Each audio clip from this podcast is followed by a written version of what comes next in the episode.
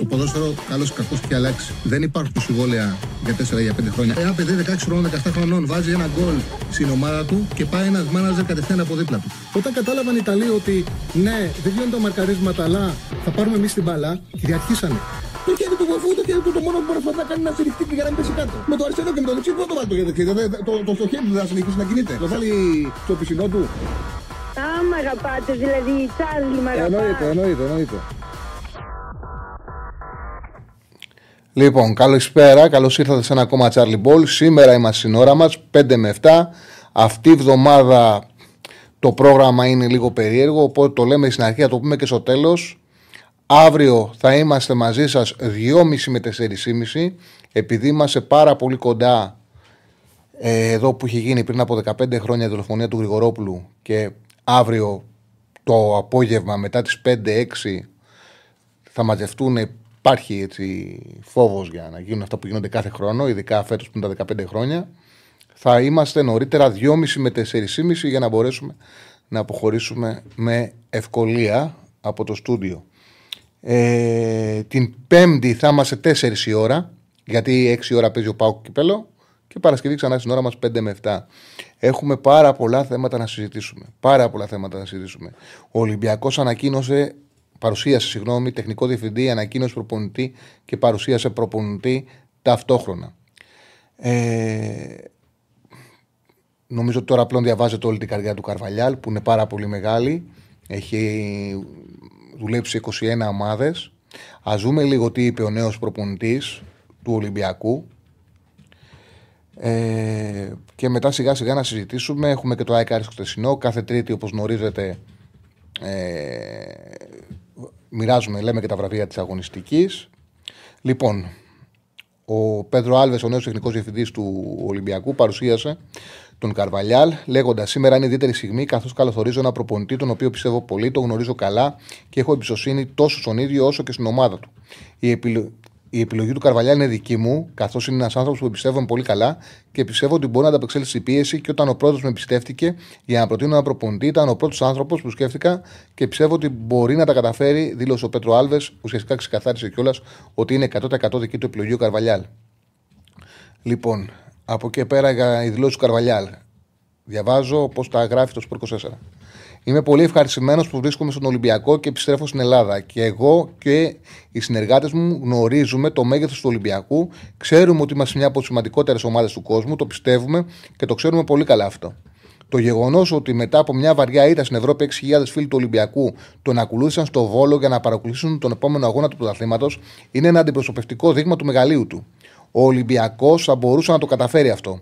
Βρισκόμαστε εδώ για να κερδίσουμε, για να αγωνιστούμε με τον καλύτερο δυνατό τρόπο και στις διοργανώσεις που ο Ολυμπιακός παίρνει μέρος. Όλα είναι ανοιχτά και όλα είναι πιθανόν να συμβούν. Εύχομαι ο κόσμος μας να συνεχίσει να βρίσκεται μαζί μας όπως μας ακολούθησε στον Βόλο. Να το κάνει και στα επόμενα μάτια του πρωταθλήματος, αλλά και σε όλες τις υποχρεώσεις μας.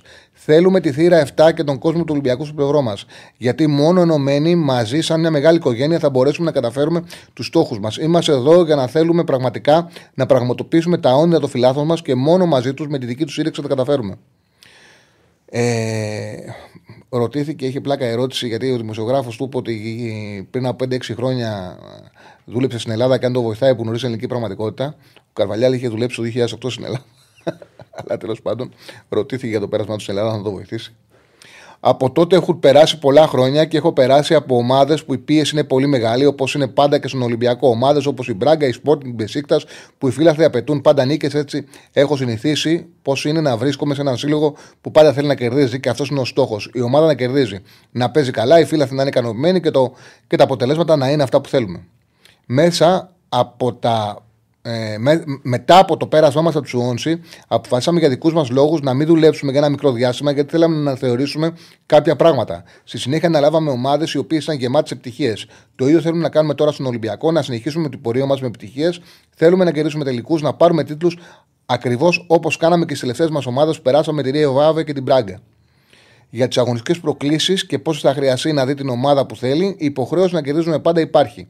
Έχω μεγάλη εμπειρία σε πολλά και διάφορα ε, πρωταθλήματα, οπότε το μόνο που θα πω είναι οι αλλαγές να γίνουν χθες. Οι αλλαγές πρέπει να γίνουν σύντομα. Ο πρώτος στόχος είναι να νικήσουμε το επόμενο παιχνίδι που έρχεται, δήλωσε ο Καρβαλιάλ. για τις αλλαγές ρωτήθηκε τι, πρέπει, τι αλλαγές πρέπει να γίνουν. Η προτεραιότητα είναι να ενώσουμε την ομάδα, να είμαστε όλοι μαζί όπως και οι παδοί. Όταν ενωθούμε, μπορούμε να γίνουμε μεγάλη δύναμη. Δεν είπε τίποτα αγωνιστικό, όπως καταλαβαίνετε. Όλες οι τοποθετήσεις έχει να κάνει με την ένωση ομάδας και οπαδών. Ε, για το τι στοιχείο θα έχει ο Ολυμπιακός του Καρβαλιάλ, θα ήθελα να ευχηθώ αρχικά ότι καλύτερος ο Ντιέγκο Μαρτίνεθ. Προφανώς έχουμε σκοπό να κάνουμε αλλαγές και η ομάδα να αποκτήσει σύλλη παιχνιδιού που θέλουμε. Όλα αυτά όμως θέλουν χρόνο. Επομένως, θα πρέπει παράλληλα η ομάδα να κερδίζει. Σίγουρα μέσα στη εβδομάδα θα γίνουν κάποιες αλλαγές με σκοπό να κερδίσουμε τον επόμενο αγώνα. Και τις επόμενες εβδομάδες θα γίνουν όλες οι αλλαγές για να συνεχίσουμε να κερδίζουμε τα παιχνίδια. Ωστόσο, οι ομάδες που συνήθως προπονώ είναι κυρίως επιθετικές, που βάζουν πολλά γκολ, αμήνονται πολύ καλά και οι παίκτες των ομάδων διανύουν την καλύτερη εποχή της καριέρας τους. Αυτό επομένως θέλουμε στον Ολυμπιακό. Να παίζουμε καλά, οι φιλάθλοι μας να είναι ικανοποιημένοι από το θέαμα, να βάζουμε πολλά γκολ, να έχουμε πολύ καλή επιθετική ομάδα, αλλά και να είμαστε πολύ καλή αμυντική, μάλιστα. Για την πορεία με την Αγγλία, είναι αλήθεια ότι μετά το πέρασμα στην Αγγλία αλλάξαμε φιλοσοφία και τον τρόπο που σκεφτόμασταν. Το παιχνίδι έγινε πιο ελκυστικός στους παίκτες, αλλάξαμε το στυλ και τον τρόπο παιχνιδιού. Εννοεί αυτό και το προπονητικό team ότι αλλάξανε πράγματα. Ε, έπεσε στα χέρια του η Σουόνση. Εντάξει, τη Σουόνση είχε, δεν είχε την, καμιά ομάδα που θα είναι, είναι μεγάλη αποτυχία που την έριξε. Η προτεραιότητα είναι να ενώσουμε την ομάδα, να είμαστε όλοι μαζί, όπως και οι οπαδοί να είναι δίπλα μας. Άμυνα μαζί, επίθεση μαζί, όταν ενωθούμε όλοι μαζί, το είπε πολλές φορές αυτό, μπορεί να γίνουμε μια πάρα πολύ μεγάλη δύναμη ουσιαστικά δεν είπε κάτι ποδοσφαιρικό έτσι. Δεν είπε κάτι το οποίο δεν σημαίνει ότι δεν έχει ο άνθρωπος. Δεν ήθελε να το πει στην παρουσίασή του. Υπάρχουν προπονητές που τους αρέσει να αναλύουν το προπονητικό τους πλάνο και υπάρχουν άλλοι οι οποίοι μιλάνε πιο γενικά σε αντέξει τύπου. Αυτό για μένα δεν με αφορά. Απλά είναι δεδομένο. Υπάρχουν προπονητές που τους ακούς και γίνεσαι πιο σοφός για το τι ποδόσφαιρο προσβεύουν. Είτε συμφωνείς είτε διαφωνείς με αυτό. Δηλαδή, εγώ θυμάμαι για παράδειγμα και μου είχε κάνει εντύπωση ο Καρέρα, ο οποίος είχε πει ότι εγώ είμαι ένας προπονητής χαμελέοντας που προσαρμόζομαι στον αντίπαλο και ανάλογα το τι παίζει ο αντίπαλος, εφαρμόζω και εγώ τη τακτική μου, κάτι το οποίο δείχνει ότι δεν έχει κανένα ξεκάθαρο ποδοσφαιρικό σχέδιο. Υπάρχουν άλλοι προπονητές που κάθονται και στον το ποδοσφαιρικό τους πλάνο. Εδώ δεν είχαμε κάτι τέτοιο. Δεν υπάρχει κάτι από τον ε, Καρβαλιάλ για το τι ποδόσφαιρο πρεσβεύει. Τώρα από εκεί πέρα έχει ένα τεράστιο έτσι, βιογραφικό. Βάζε, βάλε και την κάρτα την, με, την, με τις 21 δουλειές του Καρβαλιάλ ο οποίος ξεκίνησε την προπονητική στην Άβες το 2000-2001 εδώ τηλεπί. Εσπίνο. Ε, τι; Στην Εσπίνο. Desportivo Aves λέει εδώ πέρα. Desportivo Aves. 2000-2001 με δύο νίκες, 8 σοπαλίες, 11 ήττε και ήρθε 18ο. Εντάξει, ήταν η πρώτη του δουλειά, πολύ παλιά. Μετά πήγε Μπελενέντσες ε, με 13-7-14 ρεκόρ και στην ένατη θέση τερμάτισε. Την 5-6 12 με την Μπελενέντσες. Το, το 6-7 με την Μπράγκα 4-2-3 έκατσε ένα μικρό χρονικό διάστημα. Ε, την έβγαλε στην 8η θέση. Μετά πήγε στην ε, Μπεϊραμάρ 5 μάτς, 2 σοπαλίες, 3 ήττες Οκ, okay, συνεχίζουμε. Η Σεντουμπάλ έκανε καλή δουλειά με 11 νίκες, 12 σοπαλίε και 7 ήττες. Την έβγαλε έκτη και μάλιστα τότε το 7-8 θεωρούταν μεγάλο όνομα, ανερχόμενο όνομα και όταν κατάφερε η δίκη του Ασέρα Τρίπολης να, να, πάρει τον Καρβαλιάλ, όταν ο Ασέρας Τρίπολης μια εκπληκτική χρονιά με τον Κάμπος προπονητή, θεωρήθηκε ότι ήταν μια πάρα πολύ μεγάλη εξέλιξη δεν είχε βγει, η αλήθεια είναι εκείνη η δουλειά. Είχε δύο νίκες εκτός παλιέ τέσσερις ήττες. Ε, πλούσια ομάδα του το Αστέρας. Ήταν εποχή που παίζει ο Καραντόσο, παίζανε ε, σπουδαίοι παίκτες. Έφυγε 13ο. Στη συνέχεια στην Μαρίτιμο το 8-9 τη μία χρονιά πρέπει να τους ανέλαβε στο τέλος, έκανε ένα ρεκόρ, μία νίκη 5-5 και συνέχεια είχε 1-2-3 και απολύθηκε. Στη Sporting το 9-10 έπαιξε 20 παιχνίδια, 10 νίκες, 6 ισοπαλίε, 6 ήττες είχε. Στην Πεσίκτα το 11-12, 33 παιχνίδια, 15 νίκες, 9 ισοπαλίες, 9 ήττες, τέταρτη θέση. Στην Ισταμπούλ, στην Πασάκη Χισκύρ, έκατσε 11 μάτς, 3 νίκες, 2 ισοπαλίες, 6 ήττες. Μετά δούλεψε στη Selfie Wednesday για δύο χρονιές. Ήτανε... Τα είχε πάει καλά και τις δύο χρονιές προσπάθησε να ανεβάσει την ομάδα. Ε, την έφτασε στα playoff και δεν κατάφερε να ανεβάσει στα playoff τις δύο χρονιές. Το 15-16, 16-17. Το 17-18 ήταν στην 15η θέση, αποχώρησε, ανέλαβε τους Σουόντσι. Δεν ευθύνεται αυτός για τον υποβασμό, να είμαστε ειλικρινείς. Είχε 5 νίκες, 5 σοπαλίε, 8 ήττες σε μια ομάδα που παίζει για την κατηγορία. Την έβγαλε 18η. Εγώ θεωρώ ότι η συνολική του παρουσία ήταν εκεί, ήταν θετική. Εντάξει, ίσως να είναι σκληρός ο υποβασμό, γιατί το είπε πάρα πολλές φορές ότι χρειάστηκε ένα διάστημα να κάτσει και να αναθεωρήσεις τις ιδέες του. Την είχε αναλάβει, θυμάμαι, στις, το, την περίοδο των εορτών τη Σουόνση και μετά έκατσε μέχρι τέλος της σεζόν. Πάλεψε για να την κρατήσει κατηγορία. Δεν τα είχε καταφέρει, αλλά δεν μπορεί να χαρακτηρίσει κάποιος να το χαρακτηρίσει σαν αποτυχία το γεγονός ότι δεν καταφέρνεις να σώσεις την Σουόνση. Έκατσε ένα χρόνο, όπως και ο ίδιος είπε, εκτός ποδοσφαίρου. Μετά ανέλαβε την ε, Ρίο Άβε. Έκανε μια πάρα πολύ καλή χρονιά για τα δεδομένα της Ρίο Άβε 15-19. Είχε 1,62 πόντου η Ρίο Άβε, την έβγαλε πέμπτη. Ήταν ένας θετικός αποτελεσμός. Μετά από εκεί πέρα στην Μπράγκα τα δύο χρόνια και τα δύο χρόνια είχε βγει τέταρτο. Νομίζω ότι όποιος και να είναι προπονητής στην Μπράγκα, τέταρτο. Ε, Όσους έχουν έρθει που έχουν κλέψει Μπράγκα, όλοι τέταρτη την έχουν βγάλει. Οπότε ούτε θετικό είναι ούτε αρνητικό. Τώρα από εκεί πέρα στη Θέλτα. Τελευταία του δουλειά. Να είμαι ειλικρινής, εμένα μου είχε μείνει η εικόνα ότι την είχε, την είχε σώσει εύκολα τη Θέλτα. Ξέχασα όμως και μου το έγραψε και ένας ε, τηλεθεατής και το, την ε, διάρκεια της εκπομπής. Μετά συζήταγα με ένα φίλο και δεν το σχολίασα. Ότι τελευταία αγωνιστική σώθηκε με την Παρσελώνα. Εκεί είχε δίκιο.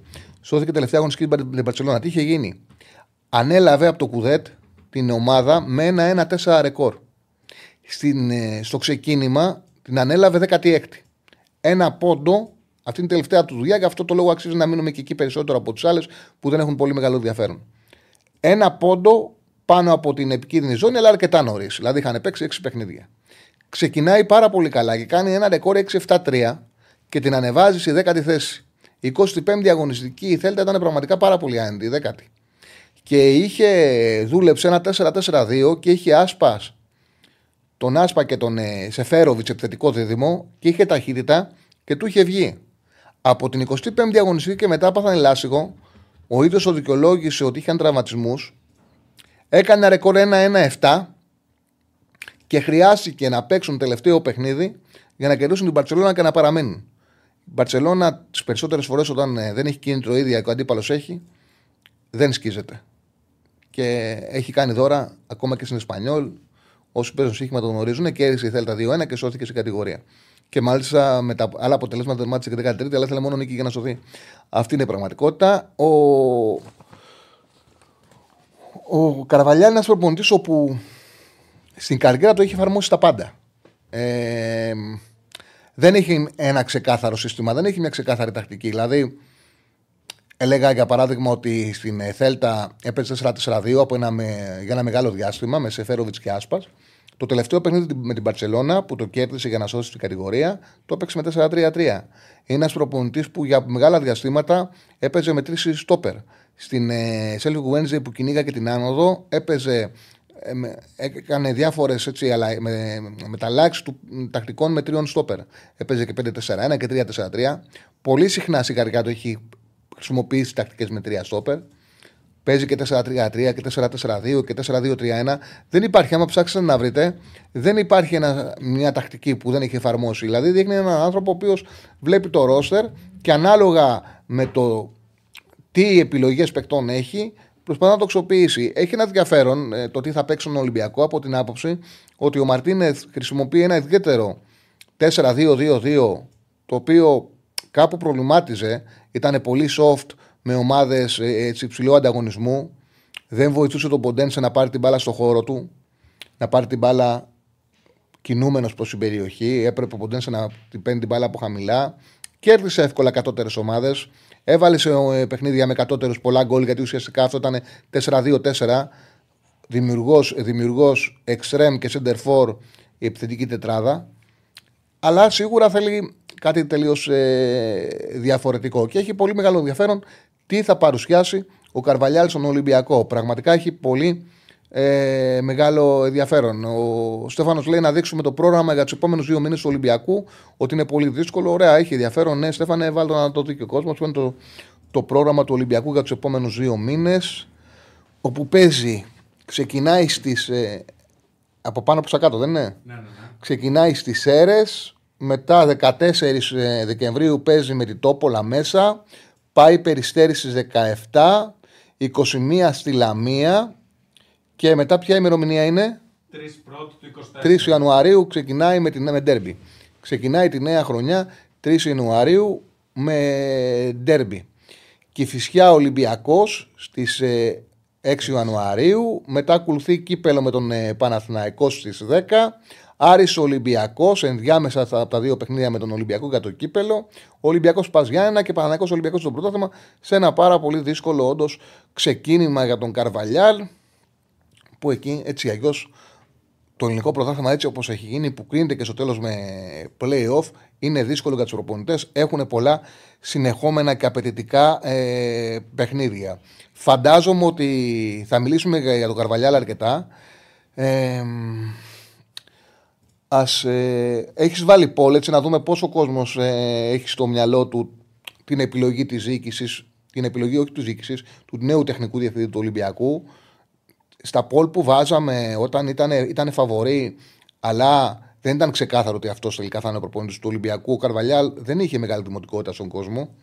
Δεν μπορούμε να ξέρουμε αν αυτοί που ψήφισαν να είναι ο παδί του Ολυμπιακού, αλλά αυτό το οποίο τουλάχιστον στην δική μας εκπομπή ο Μαρτίνεθ ήταν πρώτος σε ψήφους, μια μεγάλη πλειοψηφία του κόσμου του Ολυμπιακού ήθελε να παραμείνει και σε όλες ε, τα πόλ που βάζαμε ο Καρβαλιάλ ήταν τελευταίος. Τώρα που όμως είναι μια πραγματικότητα, τον είδανε, παρουσιάστηκε. Ε, Πώς έχει ξεκινήσει το πόλ μας, Συμφωνείτε με την επιλογή Καρβαλιάλ για τον πάγκο του Ολυμπιακού; Ναι 25%, όχι 75% σε ένα σύνολο 300 ψήφων. Okay. Λοιπόν, okay. πάμε στο Αεκαρής. Λοιπόν, ας μιλήσουμε, θα, θα επιστρέψουμε σίγουρα και ο κόσμος που θα καλέσει. Ε, θα θέλει να μιλήσει και για τον Καρβαλιάλ και για τον Ολυμπιακό. Έχει μια πολύ μεγάλη συζήτηση. Είναι εποχή Καρβαλιάλ πλέον στον Ολυμπιακό. Άλλαξε τεχνικός διευθυντής. Ουσιαστικά ο Κορδόν θα έχει λέει μια υποπτία σε όλες τις ομάδες ε, ε, που δικεί ο Μαρινάκης και στον Ολυμπιακό. Και ο Άλβες θα είναι ο τεχνικός διευθυντής του Ολυμπιακού. Και άλλαξε και το μοντέλο. Δηλαδή από Ισπανικό έγινε Πορτογαλικό. Έχει μείνει όμως σε αυτές τις αγορές ε, στο ιβυρικό ποδόσφαιρο ο Ολυμπιακός. Θα έχει ενδιαφέρον. Ο Καρβαλιά είναι ένας προπονητής που έχει αναλάβει πολλές ομάδες. Ξεκάθαρη μεγάλη πτυχία δεν έχει κάνει. Αυτή είναι η πραγματικότητα. Δεν μπορεί να πει κάποιος ότι δεν έχει εμπειρία όμως. Έχει εμπειρία, έχει δουλέψει σε διάφορα, σε διάφορα ε, ποδοσφαίρους, σε διάφορες χώρες. Έχει πάει σε μεγάλα πρωταθλήματα, Ισπανία, Premier League και Πορτογαλία και Τουρκία. Λοιπόν, ε, να μιλήσουμε λίγο για το ΑΕΚ Ολυμπιακός. Δεν χρειάζεται να πούμε πάρα πολλά πράγματα. Κακό μάτι ήταν. Τι; Αεκάρης. Ε, τι είπα; ΑΕΚ Ολυμπιακός. ΑΕΚ Ολυμπιακός Ναι, εντάξει, πρέπει να δούμε τον Ολυμπιακό. Λοιπόν, ε, δεν χρειάζεται να πούμε πάρα πολλά πράγματα για το Αεκάρης. Δεν ήταν καλό παιχνίδι. Ένα από τα. ίσως για μένα είναι και το πιο χειρότερο ντέρμπι που έχουμε δει φέτος.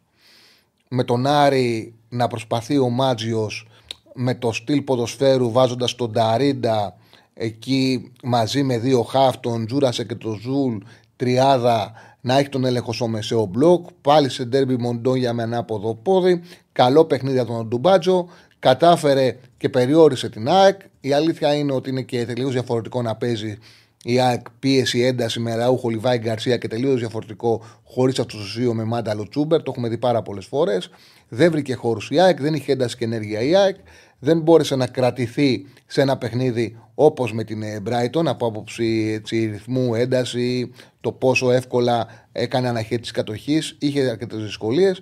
Απλά θεωρώ ότι κέρδισε γιατί ο Άρης ήταν αδύνατο να απειλήσει. Δεν είχε σε καλή ημέρα του ούτε του Σελεϊμάνοφ ούτε των Μωρών. Αυτή ήταν και η πάρα πολύ μεγάλη διαφορά. Ότι σε σχέση με το παιχνίδι του Παναθηναϊκό, για παράδειγμα με τον Παναθηναϊκό, ο Άρης άνοιξε το σκορ με μια εντυπωσιακή ενέργεια του Μωρών που πίεσε μόνος του τον ε, Μπρινιόλη, του, τον οδήγησε σε λάθος και πήγε τη φάση μέχρι τέλους με μια απίθανη ροή. Δεν είχε τέτοια ροή σε καμία φάση στο παιχνίδι του. σα ίσα ήταν νομίζω το χειρότερο του παιχνίδι που έκανε από το Σεπτέμβριο και μετά. Δεν λέω το καλοκαίρι γιατί ήταν από πλευρά κιλών ανέτοιμος, αλλά από Σεπτέμβριο και μετά που βρήκε την, βρέθηκε σε καλή κατάσταση, έκανε το καλύτερο του παιχνίδι.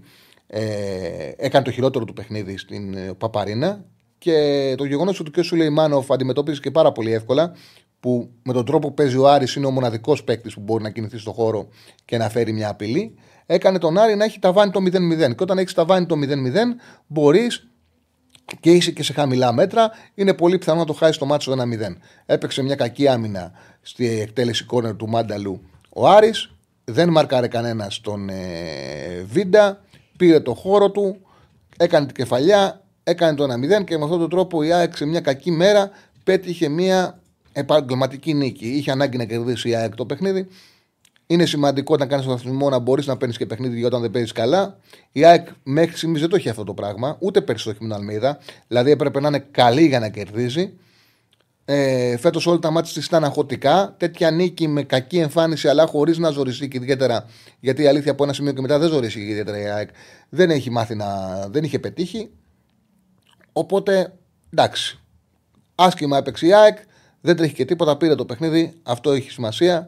Ο Άρης αυτό μπορεί να κάνει αυτή τη στιγμή. Μπορεί να, είναι μαζεμένος, να είναι σφιχτός, να είναι δεμένος, να μην επιτρέπει πολλές φάσεις στον αντίπαλο. Χρειάζεται να έχει σε καλή μέρα κάποιους παίκτες για να μπορέσει να είναι μέσα από αυτό το ποδοσφαιρικό πλάνο επιθετικά επικίνδυνος. Είναι δεδομένο ότι χρειάζεται μεταγραφές. Είναι δεδομένο ότι πρέπει ο Μάτζιος να βρει στην ομάδα του και παίκτες να μπορούν να είναι πιο απειλητικοί μέσα από το ποδόσφαιρο που παίζει. Ε, από και πέρα τη δεδομένη χρονική στιγμή την έχει μαζέψει την ομάδα του. Μέχρι αυτό μπορούσε να κάνει ο Άρης, μέχρι αυτό έκανε απέναντι στην ε, ΑΕΚ. Και έχασε με ένα μηδέν. Λοιπόν, εγώ λέω να βάλουμε και να ξεκινήσουμε τώρα. Και με την απεργία των διαιτητών που ρωτάνε. Ε, πού να ξέρω εγώ, τι είμαι διαιτητής. Πού να ξέρω εγώ, τώρα βγήκε. Ε, πριν ξεκινήσουμε την εκπομπή, βγήκε η απεργία των διαιτητών.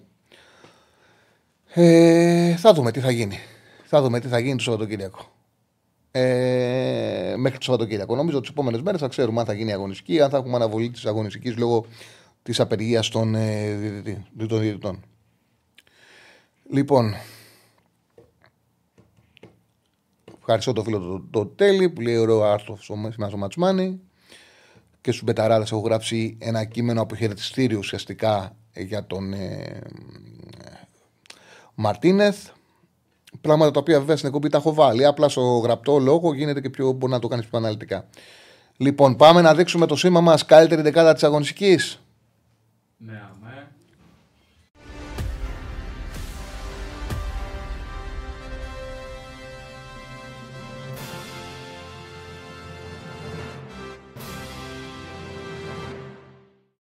Ναι, έπαιζε και ο Πάοκ. Λέει ο φίλος, έπαιζε και ο Πάοκ. Κέρδισε πάρα πολύ εύκολα την ε, Λαμία με μια συνέχεια των προηγούμενων αγώνων. Για τον Πάοκ θα μιλήσω και επειδή δεν έχουμε πάρα πολλούς που έχουμε βάλει στην ε, κορυφαία δεκάδα. Νομίζω ότι μέσα από τη διαδικασία την κορυφαία δεκάδας της αγωνιστικής θα πούμε και πράγματα για τον Πάοκ. Οπότε, φίλε, δεν θα μείνεις ε, παραπονεμένος. Λοιπόν, πάμε για τον κορυφαίο τερματοφύλακα της αγωνιστικής. Οι τρεις υποψήφοι είναι οι εξής. Λοντίγκιν, του Παναθηναϊκού. Έκανε και βολέ πάσα. Στο ξεκίνημα του αγώνα έκανε μια απόκριση στον Τίκο που κράτησε το 0-0. Έδειξε πολύ καλή κατάσταση. Ο Κλέιμαν του Πας. Ο Κλέιμαν του Πας στο 1-1 στο Περισσέρι έκανε το καλύτερο του φετινό παιχνίδι. Ο Κλέιμαν είναι μόνιμα. Ε, έχει μπει δύο φορές υποψήφιος για το Σοβατόμουρο. Μια φορά το έχει κερδίσει. Ένας από του ιδιώδου μέχρι τώρα της ε, Super League. Έκανε το καλύτερο του παιχνίδι τρομερές αποκρούσεις. Βοήθησε πάρα πολύ τον Παζιάννη να πάρει αποτέλεσμα. Και ο Απαδόπουλο και αυτός ε, έχει μπει υποψήφιος για το Ξοβατόμουρο, ειδικά στο μάτσο με τον Ολυμπιακό. Έκανε καλό μάτσο νίκη του Αστέρα Τρίπολης με τον Πανσεραϊκό 1-0 και μπαίνει στους υποψήφιους. Ο καλύτερος να του φλέκα της αγωνιστικής παιδιά είναι ο Κλέιμαν. Ε, έχει κάνει μεγάλο μάτσο περισσέρι. Έχει κάνει τρομερές αποκρούσεις. Τον κράτησε τον Πας στην ε, διεκδίκηση του παιχνιδιού και ε, στο να καταφέρει στο τέλος να πάρει το βαθμό. Οπότε ο Κλέιμαν, ο οποίος είναι από τους χειρότερους σωματοφυλακέ της φετινής περίοδου, είναι ο, ο καλύτερος σωματοφυλακά της αγωνιστικής. Ξεχωριστά, αν πάρουμε την αγωνιστική, ο Κλέιμαν ήταν εκπληκτικός. Λοιπόν, πάμε στα δεξί μπακ. Λοιπόν, Σόρια του Πας Γιάννενα έχει σώσει και μια φάση πάνω στη γραμμή. Εκπληκτική σεζόν από το Σόρια πριν γίνει η ισοφάριση με το πέναλτι, έχει σώσει και ένα σίγουρο γκολ πάνω από τη γραμμή. Και χρήντα του ατρομή του και αυτός πολύ γεμάτο παιχνίδι, πολύ με, σε όλες τις αττικέ κατηγορίες. Και ο Σάστρε του Πάουκ, ο οποίος σκόραρε ξανά, δίνει ποιότητα στο συγκεκριμένο χώρο. Ε, δίνει ε, ποιότητα στο συγκεκριμένο χώρο. Σάστρε του Πάουκ. Σάστρε του Πάουκ είναι ο δεξί μπακ. Σάστρε του Πάουκ. Λοιπόν, έσκοραρε ξανά. Ανεβάσματα, επιθετικότητα σε τρομερή κατάσταση. Πάμε στο στόπερ. Να πούμε την τετράδα για να διαλέξουμε τους δύο. Εραμούσπε του Πα, ηγέτης, αρχηγός, πάλι σκόραρε με πέναλτι. Είναι ο, ο ποδοσφαιριστής που κάνει διαφορά στον Πας Γιάννενα και τον βλέπουμε συνέχεια να τους μιλάει στους παίκτες. Νομίζω ότι είναι ξεκάθαρο ότι θα μπορούσε να παίξει πιο ψηλό επίπεδο. Πολύ καλό μάτσο ο Μπρούνο Ντουάρντε του Πανετολικού, συνήκη του Πανετολικού, επί της Κυφσιά. Πάρα πολύ καλό παιχνίδι, σκόραρε κιόλας. Ο Βίντα της ΑΕΚ που καθάρισε τον τέρμπι και γεμάτο παιχνίδι του Μιχαηλίδη με πάρα πολλές πάσες. Του βγήκε η επιλογή να κάνει rotation, ο Λουτσέσκου του βγαίνει. Έχει παίκτες ενεργούς. Ο Μιχαηλίδης, ένα εντάξει, εύκολο παιχνίδι. Είχε ένα πολύ σημαντικό κομμάτι στη δημιουργία. Αμυντικά ο Πάουκ δέχτηκε φάση από τη Λαμία. Όμως στο παιχνίδι με μπάλα ο Μιχαηλίδη ήταν καλός. Στο παιχνίδι με μπάλα ήταν καλός. Όχι συνολικά, γι' αυτό το λόγο δεν θα είναι και στην κορυφαία δεκάδα. Θα είναι ο Ρεαμούσπε με τον Βίντα. Το κορυφαίο κεντρικό αμυντικό δίδυμο. Και πάμε στη θέση του αριστερού μπακ.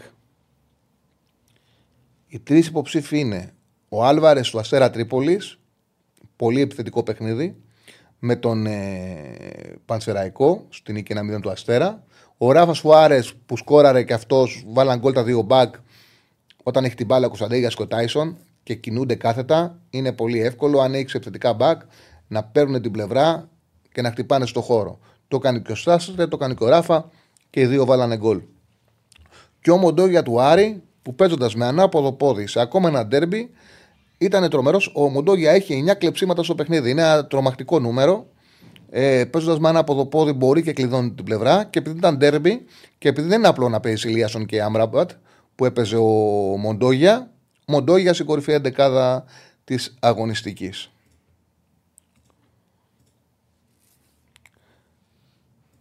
Ναι, θέλανε πολύ ράφα. Εντάξει, εύκολο παιχνίδι. Μωρέ, με τη Λαμία δεν θα βάλουμε και 10 παίξει του Πάουκ. Με τη Λαμία έπαιζε. Βάλαμε δεξιμπάκ το Σάστ. Εντάξει, ο Μοντόγια είχε ντέρμπι και ανταποκρίθηκε σε έχασε η ομάδα του. Πάμε στα κορυφαία εξάρια. Δεν είχαμε καλά παιχνίδια από τα εξάρια. Δηλαδή, έψαξα όλα τα μάτς. Δεν διακρίθηκε κάποιο εξάρι ιδιαίτερα. Οπότε θα πάρει αυτός που είχε μεγαλύτερη συμμετοχή στατιστικά. Ο Καραχάλιος σου πα Γιάννενα από τις ομάδες τις μικρές που πήραν αποτέλεσμα είχε μεγάλη συμμετοχή στο παιχνίδι με τη σκληρά του. Ο Σιμάνσκι στην ΑΕΚ στο ΑΕΚ σε ένα 0 σε ένα παιχνίδι που δεν έγιναν και ιδιαίτερα πράγματα. Ο Πέρες έβγαλε πολλές πάσει μπροστά, πολλές πάσει στο τελευταίο του παιχνιδιού. Του πήγε και το παιχνίδι το γεγονός ότι ο Όφη έμεινε πίσω και έπαιξε, έπρεπε ο Παναθανικό να παίξει με μεγάλες μεταβιβάσεις. Και αυτό ο Πέρες ξέρει να το κάνει καλά. Και επειδή δεν είχε και παιχνίδι το τελευταίο διάστημα, ε, θα τον βάλω στην 11η της αγωνιστικής των Πέρες του Παναθηναϊκού στη θέση 6. Πάμε για το καλύτερο χτάρι της αγωνιστικής.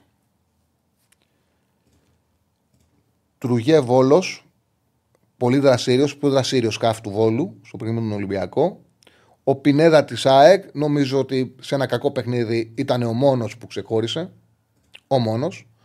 Ε, ο Πινέδα της ΑΕΚ.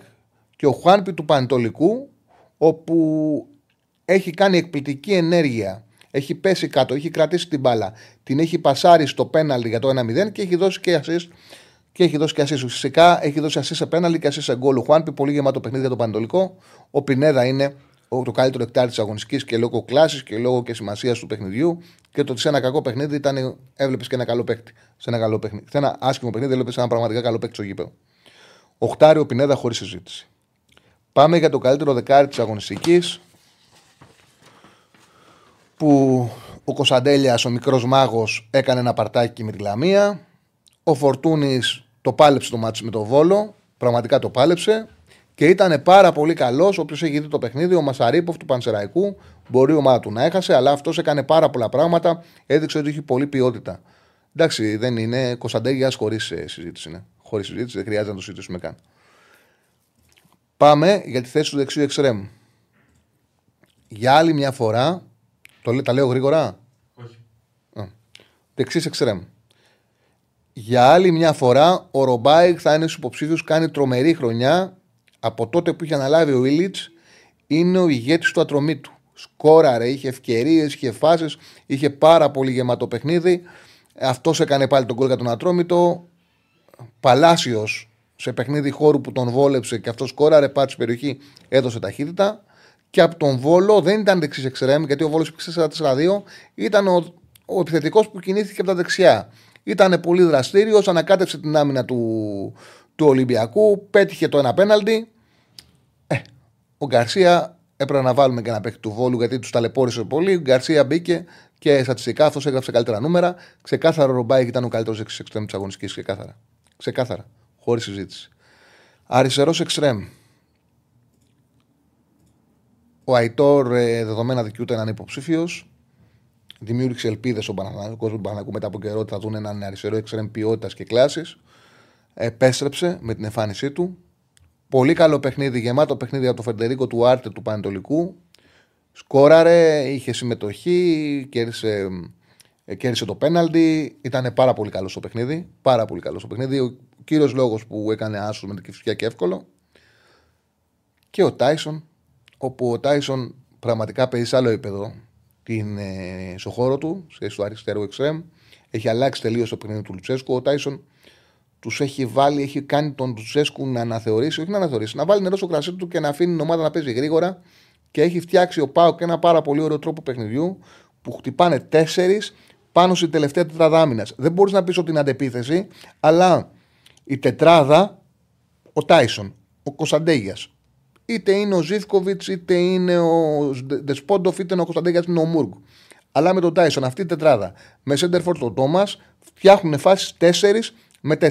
Οι τρεις πάνε κοντά, συνεργάζονται μεταξύ τους και στην απέναντι πλευρά, κόβει στην απέναντι πλευρά ο Ζήφκοβιτς και είναι αυτός ο οποίος παίρνει την μπάλα.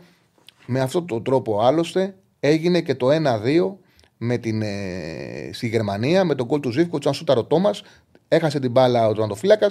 Οι τρεις συνεργάστηκαν.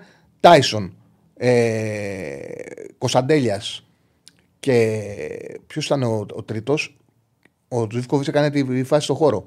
Και Τόμας που κάνει το σουτ, ο Τόμας, και ο Ζήφκοβιτ έκοψε στο χώρο και με το rebound έκανε τον γκολ. Με αυτόν τον τρόπο βάζαν τα γκολ στον Ολυμπιακό. 4 με 4 με 3 κοντά και ένας να παίζει χώρο και το κάνανε κιόλας αντεπίθεση και παίζαν στον χώρο τον back στο παιχνίδι με τη Λαμία που ήταν και πολύ πιο εύκολο και πιο εύκολο να ανεβαίνουν ναι, τα back. Τάισον λοιπόν στη βασική δεκάδα χωρίς συζήτηση. 0-1 ο Πανσεραϊκός. Ε, στο κύπελο, ε, 0-1 Πανσεραϊκό στην Τρίπολη. Ναι, που έχασε ένα 0 στο πρωτάθλημα. Με πολλές ευκαιρίες ο Πανσεραϊκό. Ε, ο Πανσεραϊκό, μισό είχαμε δώσει άσο, πέρασε ο άσος, όμως ο Πανσεραϊκό ήταν καλός. Σεντερφόρ Ιωαννίδη, όργια. Όργια. Ήταν το, ο παίκτης τη αγωνιστικής ξεκάθαρα. Ελκαμπή το πάλευσε πάρα πολύ ο Ελκαμπή.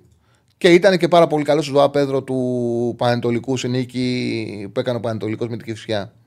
Αυτή η τριάδα, χωρίς πολύ κουβέντα και χωρίς να κουράζουμε, ο Ιωαννίδης η κορφή της επίθεσης. Ιωαννίδης και πάμε να δείξουμε δεκάδα. Πάμε να δείξουμε δεκάδα. Τι δείχνω. Κλέιμαν, Σάστρε, Βίντα, Εραμούς, Πεμοντόγια, τετράδα στην άμυνα. Πέρες, Πινέδα στον άξονα. Δεξιά Ρομπάι, αριστερά Ταΐσον. Κωνσταντέγιας πίσω από τον Ιωαννίδη. Ουσιαστικά η δεκάδα έχει από τους, τον Πάουκ έχει έναν, δύο, τρεις. Από την ΑΕΚ έχει δύο. Πήρε ντέρμπι, αλλά ήταν πολύ κακή. Ε, από τον Πας Γιάννενα που πήρε το βαθμό στο Περιστέρι έχει ε, δύο. Έχει και έναν Ατονάρη. Ο Ατρόμητος έχει το Ρομπάι, σταθερά, σταθερά ο Ρομπάι τη τελευταία αγωνιστική. Τελευταίες αγωνιστικές και ο Παναγιακό Ιωαννίδη και Πέρες. Δύο και ο Παναγιακό. Μοιρασμένοι ήταν, δεν ήταν και μια αγωνιστική που μπορεί να πει κάποιος ότι μια ομάδα ξεχώρισε. Η ΑΕΚ που κάνει την πιο δύσκολη νίκη σε ένα πάρα πολύ κακό παιχνίδι που πέρα τον Πινέδα δεν νομίζω ότι είχε άλλον ε, που διακρίθηκε και το Βίντα που βάλει τον γκολ. Λοιπόν, πάμε να δούμε τον MVP της αγωνιστικής. Σήμα.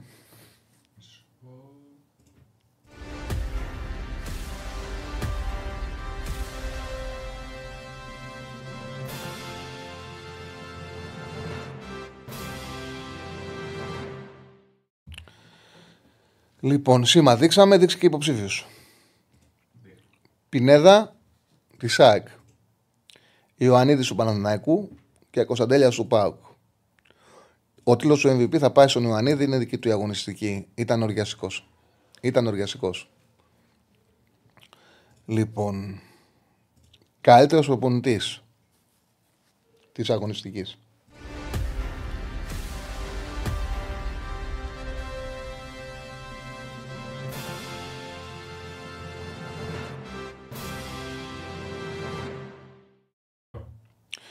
Υποψήφοι. Λουτσέσκου Πάοκ που κέρδισε 3-0 τη Λαμία και έβαλε και από κάτω τον Ολυμπιακό και πέρασε τη θέση. Πετράκης Πανετολικός, σημαντική νίκη σε εξάποντο παραμονής με την Κυφσιά με 3-0 και καλή εμφάνιση. Αλμέη Δάκ, εντάξει, κέρδισε τον Ντέρμπι 1-0, κέρδισε το πιο σημαντικό παιχνίδι που σε κάτι αγωνιστικής. Εντάξει, μιλάμε για τον προπονητή της αγωνιστικής, όμως είναι ένα σύνολο πραγμάτων που επαναφέρει τον Πάοκ σαν πραγματικό διεκδικητή του τίτλου. Δεν είναι μακριά και η Πέμπτη που έκανε το μεγάλο διπλό στη Γερμανία ο Πάοκ, όταν η άλλη ελληνική ομάδα στη Γερμανία απέναντι σε εισάξιο αντίπαλο έφαγε 5, οπότε δείχνει και τη δουλειά που κάνει ο Λουτσέσκου του Πάοκ. Δείχνει και τη δουλειά. Πέρασε στους 16.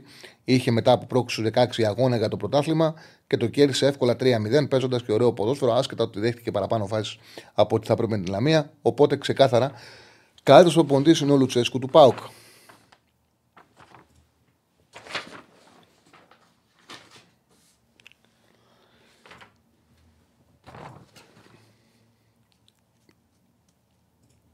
Και πάμε και βατόμουρο. Πάμε και το βατόμουρο.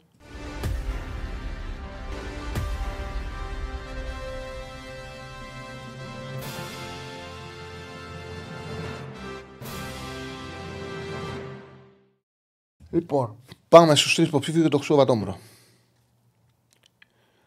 Χοβάν του Πανσεραϊκού. Ο Χοβάν του Πανσεραϊκού, ο οποίος είχε μείνει με, στο μυαλό μας με την πολύ καλή εμφάνιση που είχε κάνει με την ε, ΑΕΚ.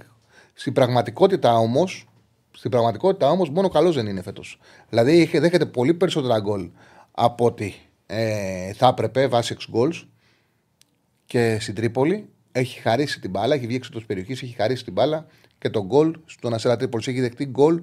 Ο, ε, ο Πανσεραϊκός χωρίς κανένα λόγο ήταν ένα δώρο του, του Χοβάν. Χοβάν πριν, Χοβάν τώρα, νομίζω το είναι Χοβάν. Ε, Χοβάν Πανσεραϊκού. Λοιπόν, Ντεμπόκ του Ατρομήτου, τις προηγούμενες αγωνιστικές τον είχαμε στους υποψήφιους μόνιμα του Ντεμπόκ. Έχει κάνει καλά παιχνίδια. Έχει κάνει τρομακτική προσπάθεια να χαρίσει πέναλτι στον ΠΑΣ Γιάννενα. Τρομακτική προσπάθεια. Ο Τσιντώτας έχει βγει να την μπλοκάρει την μπάλα. Δεν έχει χώρο αντίπαλος για να εκτελέσει. Και ο Ντεμπόκ, άμα δείτε τη φάση, τον κυνηγάει, κάνει παρατεταμένο ανοιχτό τάκλιν για να κάνει πέναλτι και χαρίζει Δηλαδή είναι ο λόγος που δεν κερδίζει ο Ατρόμητος, χαρίζει το βαθμό στον ΠΑΣ Γιάννενα, Ντεμπόκ του Ατρομήτου για αυτό το λάθος. Και φυσικά ένα το χειρότερο πράγμα που μπορεί να κάνει ένας ποδοσφαιριστής στον προπονητής του και στους συμπαίκτες του είναι σε μια φάση να χαρίσει στον αντίπαλο πέναλτι και αριθμητικό πλεονέκτημα. Ο Ρέτσο το έκανε αυτό χωρίς κανένα λόγο, από δική του αδυναμία, από δική του έλλειψη συγκέντρωσης. Δεν είναι η πρώτη φορά που κάνει λάθος φέτος. Σε πάρα πολλά σε πάρα πολλά λάθη του Ολυμπιακού, σε πάρα πολλές ήττες του Ολυμπιακού, απώλειες βαθμών που έχουν προκύψει από ατομικά λάθη, είναι πρωταγωνιστής. Αυτό που έκανε είναι ανακραίο. Είναι, ήταν πολύ δύσκολο ότι και να θέλει να πει κάποιος φίλος του Ολυμπιακού να μιλήσει για τη θεία, ό,τι και να έχει στο μυαλό του. Το παιχνίδι δεν γινόταν να μην το κερδίσει ο Ολυμπιακός, άμα ο Ρέτσος δεν έκανε πέναλτι αποβολή στο ξεκίνημα. Ε, Ρέτσος ξεκάθαρα το χρυσό τη ε, αγωνιστικής.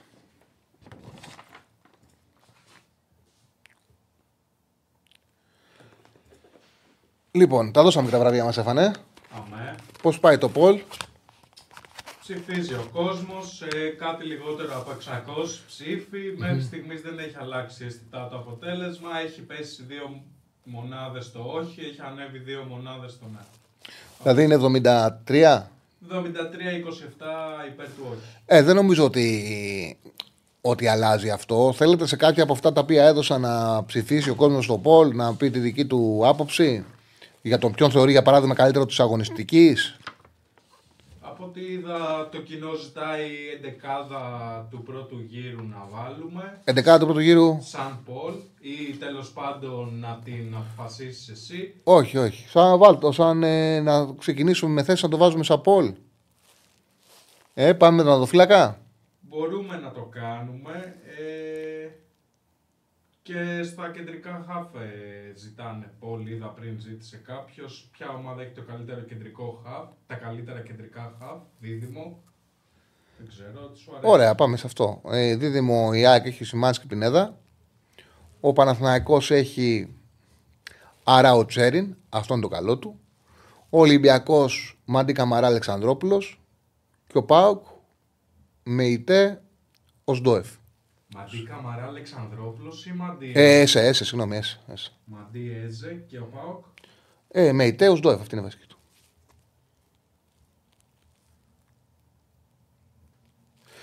Χθες έκανε ντεμπούτο και ο Μακαντώνης. Ναι.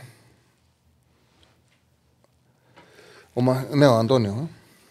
Εντάξει, μην κοιτάς φίλε που λες το Ράιξ Goals. Δεν είχε ένταση, δεν είχε ενέργεια. Μην κοιτάς, δεν είναι μόνο το 6 goals στο ποδόσφαιρο. Δεν είναι μόνο το 6 goals στο ποδόσφαιρο. Λοιπόν, δεν ήταν καλή η ΑΕΚ. Δεν ήταν ένα παιχνίδι με ένταση, με ενέργεια. Α, Σαν αυτό που συνηθίζει η ΑΕΚ. Ασφάλως και ήταν καλύτερη, ασφάλως και πρέπει να το πάρεις στο 1-0. Θα ήταν άδικο να μην κερδίζει. Όμως δεν ήταν ένα μάτσο σαν αυτό που μας έχει συνηθίσει η ΑΕΚ. Ε, ανοίξουμε γραμμές. Έχω ήδη δύο. Έχουμε γραμμές ήδη. Πάμε στον κόσμο. Πάμε στον κόσμο γιατί έχουμε πολλά θέματα. Πάμε στο πρώτο φίλο. Χαίρετε. Έλα, Τσάλι. Καλησπέρα. Κάνεις ε, Θάνος από Αθήνα, Παναθηναϊκός. Καλησπέρα, φίλο μου. Ε, εγώ πάντα... Α, καταρχήν μια πρόταση, αν θέλεις. Μμμ. Ε, όσο μιλάει κάποιος ακροατής και υπάρχει δίπλα το chat, ε, πολλές φορές γράφονται σχόλια μη κολακευτικά, ας πούμε. Ναι, δεν είναι ως- ωραίο, συμφωνώ. Αλλά δεν είναι και εύκολο γιατί δεν έχουμε κανένα επιτελείο με 7-8 ανθρώπους να τα ελέγχουμε όλα. Εγώ και ο Στέφανος είμαστε εδώ. Εγώ καταλαβαίνω ότι κάνω εκπομπή. Ο Στέφανος ρυθμίζει να βγαίνετε, να ακούγεσαι καλά. Οπότε δεν είναι εύκολο. Αυτό πολύ καλά κάνεις και το βάζεις. Δεν είναι ωραίο. Με ενοχλεί και πάρα πολύ. Είναι και άσχημο και σχετικά. Είναι έλλειψη σεβασμού σε όσους παίρνουν τηλέφωνο και μας τιμάνε σαν εκπομπή. Πρε- Είναι θέμα του κόσμου να το καταλάβει ότι είναι πρώτα απ' όλα μεγάλη αγένεια. Και δεν υπάρχει κανένας που τα λέει τέλεια. Οκ, αλλά κοίταξε να δεις και εγώ που κάνουν εκπομπή και για μένα γράφουν. Οπότε. Οκ. Όχι, ενώ το chat, ε, το chat είναι που φαίνεται στην οθόνη όταν μιλάς, μπορεί να μην φαίνεται, έτσι δεν είναι. Όταν μιλάει κάποιος ακροατής, δεν μπορείτε να το κρύψετε. Άμα Αυτό γράφουν άσχημα σχόλια σε αυτόν, ναι, και το βλέπει ο Στέφανος, ίσως μπορεί Όχι να να το. κρύψετε τα σχόλια, να- να Τι; κρύψετε το chat. Αυτό λέω, να μην φαίνεται το chat. Γιατί πολλές φορές όταν μιλάει ο ακροατής, δίπλα εμφανίζεται το chat. Εννοεί αυτό. Ναι, και τι σε πειράζει αυτό να εμφανίζει Εννοεί το chat; αυτό, μάλλον. Και τι σε Ότι πειράζει μέσα αυτό; στο- Είναι δεδομένο ότι ε, επειδή δεν μπορείτε να. Α, ότι λες ρε παιδί μου, ναι, ότι Ναι, αυτό. κάποιοι βρίζουν. Ναι, οκ. Ναι, Αμ- και δεν μπορεί σε live χρόνο. Ναι, οκ. λογικό Άμα. ο άνθρωπος. Αν παρα... Όντως έχει δίκιο, αν παρατηρείτε ότι μεμονωμένα, α- άσχετο αν φύγει ένα σχόλιο, μεμονωμένα ε, βρει, ε, ε, ε, μειώνεται για αυτό που μιλάει, πρέπει να κρύβεται. Έχεις δίκιο, θα το κάνουμε. Θα το κάνουμε, σωστή παρατήρηση. Ε, γιατί εντάξει, είχε πάρει και την άλλη φορά. Και τέλο πάντων, είχαν πάρει, το έχω δει αρκετές φορές. ναι, μόλι το είπαμε, εντάξει. Προχώρα τώρα, πες το που θε να πεις. Σου είπα ότι έχει δίκιο, τώρα σου παρατήρηση. Ε, ναι, εγώ τώρα μιλάω πάντα αθλητικά. Έτσι. Αλλά τώρα δεν Εγώ υπάρχει, να το αθλη- βλέπω, ε. δεν υπάρχει κάτι να πούμε. Γιατί η αναβλήθηκε Μισό λεπτό, αγωνιστική. μισό λεπτό. Εγώ να το βλέπω και ο κόσμος. Μόνο όταν ε, λέγεται κάτι άσχημο. Το chat στο stream το αφήνω ε, Ναι. όταν είναι ήρεμη. Μπράβο, μπράβο, ναι, ναι. ναι. Όταν δεν είναι ήρεμη δεν εμφανίζω chat στο stream. Έτσι ξέρεις. Ο Σέφανο παίζει μπάλα. Συνέχισε. Ναι. Ε, ήθελα να, θα ήθελα να μιλήσω ας πούμε, για το μάτσο που θα έχουμε τώρα το Σάββατο με τον, Όφ- με το, με τα, με τον Ατρόμητο. Αλλά δεν υπάρχει μάτς. Δεν ξέρω αν, ε, αν το είπες. Αναβλήθηκε αγωνιστική. Έχει αναβληθεί επίσημα; Ναι, ναι, αναβλήθηκε αγωνιστική. Μάλιστα. Γιατί οι διαιτές ε, δηλώνουν ότι δεν, δεν νιώθουν ασφαλείς. Ναι, ναι, ναι. Μετά Ωραία. από αυτά που γίνανε... Εν τω μεταξύ, ημερομηνίες δεν υπάρχουν. Δεν ξέρω τι θέλουν, να- τι κάνουν. Δεν. ε, τέλος πάντων. Ναι, εντάξει. Ε, άρα αναγκάζομαι λοιπόν να μιλήσω μια- για μια αθλητικά θέματα που είναι το εξής, ότι όποτε σε αυτή τη χώρα δεν κερδίζει ο Ολυμπιακός, πρέπει να σπάμε το γήπεδο και να διακόπτει το, το πρωτάθλημα. Δεν είναι αυτό κατάσταση. Ε, Το ξέρω ότι δεν σας αρέσει να μιλάω για αυτά τα θέματα, απλά ε, βλέ- το βλέπεις ότι παρεμβαίνει. Δηλαδή τώρα δεν έχουμε για ποδόσφαιρο να μιλήσουμε. Περιμέναμε πώς και πώς να ξεκινήσει η αγωνιστική μετά από τις εθνικές και πάλι δεν θα έχουμε ποδόσφαιρο. Δηλαδή, εντάξει, κάποτε δε, αυτή η τοξικότητα αυτής της ομάδας λίγο να ερεμήσει. Δηλαδή, δεν γίνεται. Α συνηθίσουμε ότι μπορεί να χάνουν κιόλας. Ξέρω εγώ. Τι να πω. Τέλος πάντων, εντάξει, δεν θέλω να το συνεχίσω παραπάνω. Απλά να εκφράσω αυτή την άποψη, ας πούμε, γιατί με. Εντάξει, θέλουμε και εμείς να Απλά να πω ότι τουλάχιστον όσο διαβάζω, πάει προς αναβολή. Δεν έχει αναβληθεί επίσημα. Δεν έχει αναβληθεί Ναι. επί- επίσημα. Είναι, είναι Πάει- κάτι διαιτέ. Πάει, ναι, ναι, άλλο, άλλο, άλλο, άλλο. Επειδή είναι είναι στον αέρα, δεν μιλάς με φίλος Ναι, σου. ναι. Το, πιο πιθανό, το πιο πιθανό είναι να αναβληθεί. Γιατί οι Ναι. διαιτητές έχουν αποφασίσει αποχή. Ναι, Πάει προς, αποβολ- ανα- προς αναβολή αγωνιστική, ναι. ε, δεν έχει αποφασιστεί επίσημα. Αυτό. Ναι, εντάξει. εντάξει. Είναι τυπικό. Τέλος πάντων, αυτό Ριτσάλ. Θέλω απλά να εκφράσω να κάνετε σήμερα αυτό το θέμα. Αλλά δεν θέλω να το συνεχίσω και εντάξει, ας μιλήσει κάποιος άλλος καλύτερα, γιατί εγώ μόνο αυτό με έχω να πω για σήμερα, ας πούμε. Έγινε, φίλε μου. Ευχαριστώ Αυτό πολύ. με εκνεύρισε. Έγινε, σε ευχαριστώ πολύ. Ευχαριστώ πολύ. Να είσαι καλά. Πάμε στον επόμενο. Καλησπέρα. Καλησπέρα, καλησπέρα. Ε, Φώτης από Θεσσαλονίκη, Παναθηναϊκός. Γεια σου, Φώτη. Ε, για τον Ολυμπιακό ήθελα να μιλήσω και τις εξελίξεις. Ε, νιώθω ότι ο Ολυμπιακός από πέρυσι το καλοκαίρι κάνει το ένα λάθος μετά το άλλο. Από την απομάκρυνση του Μάρτιν, αντί να τον διώξει πριν αρχίσει η σεζόν και να κάνει προετοιμασία με έναν προπονητή, όποιον επιλέξει. Ε, όποιον επιλέξει τέλος πάντων από την αρχή και να πάει με αυτόν με έναν τεχνικό διευθυντή, όπως επέλεξε να κάνει και φέτος. Έδιωξε Μαρτίνς επειδή δεν πήγαιναν καλά τα πράγματα, έφερε άλλο προπονητή, ε, μόνο Ισπανούς. Ε, κάποιοι δεν, δεν ξέρουμε καν την αξία τους. Ο Μαρτίνεθ ήταν ερωτηματικό, δεν έχει κάνει ποτέ πρωταθλητισμό, ήθελε στήριξη, δεν πήρε στήριξη. Τώρα έχει το. Ξέχασα και το όνομά του, ο Καρβαλιάλ. Καρβαλιάλ. Έχει γυρίσει 25 ομάδες. Γιατί πρέπει να είναι Ισπανός αφού δεν μπορεί να είναι Πορτο, κάποιος Πορτογά, top Πορτογάλος Ισπανός; είναι. Πορτογάλος. Ναι, γιατί πρέπει να είναι Ήβυρας τέλος πάντων αφού δεν μπορεί να είναι κάποιος top. Ε, Δηλαδή, γιατί τι κερδίζει ο Ολυμπιακός από Κοίταξε, αυτό; είναι ξεκάθαρο ότι ο τεχνικός διευθυντής είναι ο καινούριο, είναι Πορτογάλος. Το είπε ο άνθρωπος, είναι δική του επιλογή. Δώσανε, Ναι. ε, ανακοινώθηκε νέος τεχνικός διευθυντής και με το που ανακοινώθηκε έπρεπε να επιλέξει και προπονητή. Και επέλεξε αυτός ο προπονητή που πιστεύει κατάλληλο. Εντάξει, ναι, είναι σωστό να διαλέγει τεχνη- ε, ο τεχνικός διευθυντής και προπονητή. Απλά καλύτερο είναι να γίνεται στην αρχή της σεζόν, με προετοιμασία. Τώρα δεν καταλαβαίνω τι θέλει να κερδίσει πάλι ο Ολυμπιακός. Πάει μια χρονιά πάλι στα χαμένα ουσιαστικά. Είναι δύσκολο να ψωθεί κάτι. Γιατί οι παίκτες δεν είναι δικοί του. Έχουν γίνει λάθη στο ρόστερο. Ο Σολμπάκιν είναι πολύ καλός παίκτης, αλλά δεν ταιριάζει με αυτό που θέλει να παίξει ο Ολυμπιακός, εκτός αν θα ταιριάξει με το νέο πλάνο. Ε, ναι, αλλά- δεν ταιριάξε με αυτό που θέλει να παίξει ο Μαρτίνεθ. Ήταν τελείως ξένος ο Σολμπάκερ. Να δούμε πόσο έχει στο μυαλό του ο Καρβαλιά. Αλλά είχε ενδιαφέρον. Η αλήθεια είναι ότι ο Μαρτίνεθ είχε ε, εφάρμοζε δύο πλάνα που δεν βοηθούσαν την ομάδα. Εγώ νομίζω ότι ο μόνος του καμιά φορά το να αφήνεις μια ένα λαθασμένο τρόπο δουλειάς να μακροημερεύει είναι και αυτοκτονικό. Ε, και εγώ είμαι εναντίον των εύκολων αλλαγών προπονητών. Όμως, όταν ένας προπονητής σε οδηγεί και να τρώ τέσσερα σοκαρισκάκι από το Πάουκ, πέντε στη Φράιμπουργκ, ε, πόσο να τον κρατήσεις; Δηλαδή, και έχει και ένα προ- προπονητικό σχέδιο το οποίο το βλέπεις ότι και τα δύο, και τα δύο συστήματά του ε, χωλένουν. Έχουν έλλειμμα και τα δύο συστήματά του. Και το 4-4-2, 4-2-2-2 και το 4-3-3. Ε, είναι προβληματικά. Οπότε εγώ καταλαβαίνω τη δίκηση που τον αλλάζει τον Μαρτίνεθ, παρότι ε, αντιλαμβάνομαι ότι σου λέει ο μέσος Ολυμπιακός ε, ο, που τα βλέπει τα πράγματα ε, όχι θερμά αλλά με ψυχραιμία ότι γίνεται. Η ΑΕΚ έχει κρατήσει για δεύτερο χρόνο προπονητή και είναι και πολύ καλός. Ο Πάουκ για τρίτο, ο Παναναϊκός για τρίτο και εμείς πάλι αλλάζουμε προπονητή. Ναι, το αντιλαμβάνομαι. Αλλά και ο Μαρτίνεθ δεν μου έδειχνε ότι είναι κατάλληλος για να ανεβάσει επίπεδο τον Ολυμπιακό. Συμφωνώ, απλά ε, και εγώ θα τον άλλαζα. Αλλά για να φέρω κάποιον που θα είμαι πιο σίγουρος ότι φέτος δεν θα πάει χαμένη αυτή τη χρονιά. Γιατί είναι και νωρίς να πούμε ότι ήρθε ένας προπονητής για να δουλέψει για τον χρόνο. Δεν είναι Μάρτιος. Ο Ολυμπιακός είναι μέσα στους στόχους του. Ε, οπότε δεν, μου- δεν μου φαίνεται πολύ λογική σαν κίνηση. Θα μπορούσε να επενδύσει σε ένα καλύτερο όνομα, ίσως δεν ξέρω. Τέλος πάντων. Αυτά. Ευχαριστώ πολύ. Σε ευχαριστώ πάρα πολύ, φίλε μου. Σε ευχαριστώ πάρα πολύ. Ε, Χτες είχε ντέρμπι ΑΕΚ Άρης και μιλάμε για τον Ολυμπιακό. Ρε φίλε, ο Ολυμπιακός άλλαξε σήμερα, ανακοίνωσε ε, προπονητή και τεχνικό διευθυντή. Πριν λίγο πριν από την εκπομπή, ε, είχαμε σύνδεση τύπου που μίλησαν ο νέος ελληνικός διευθυντής και ο νέος προπονητής του Ολυμπιακού. Δεν είναι φυσιολογικό να μιλάμε για τον Ολυμπιακό.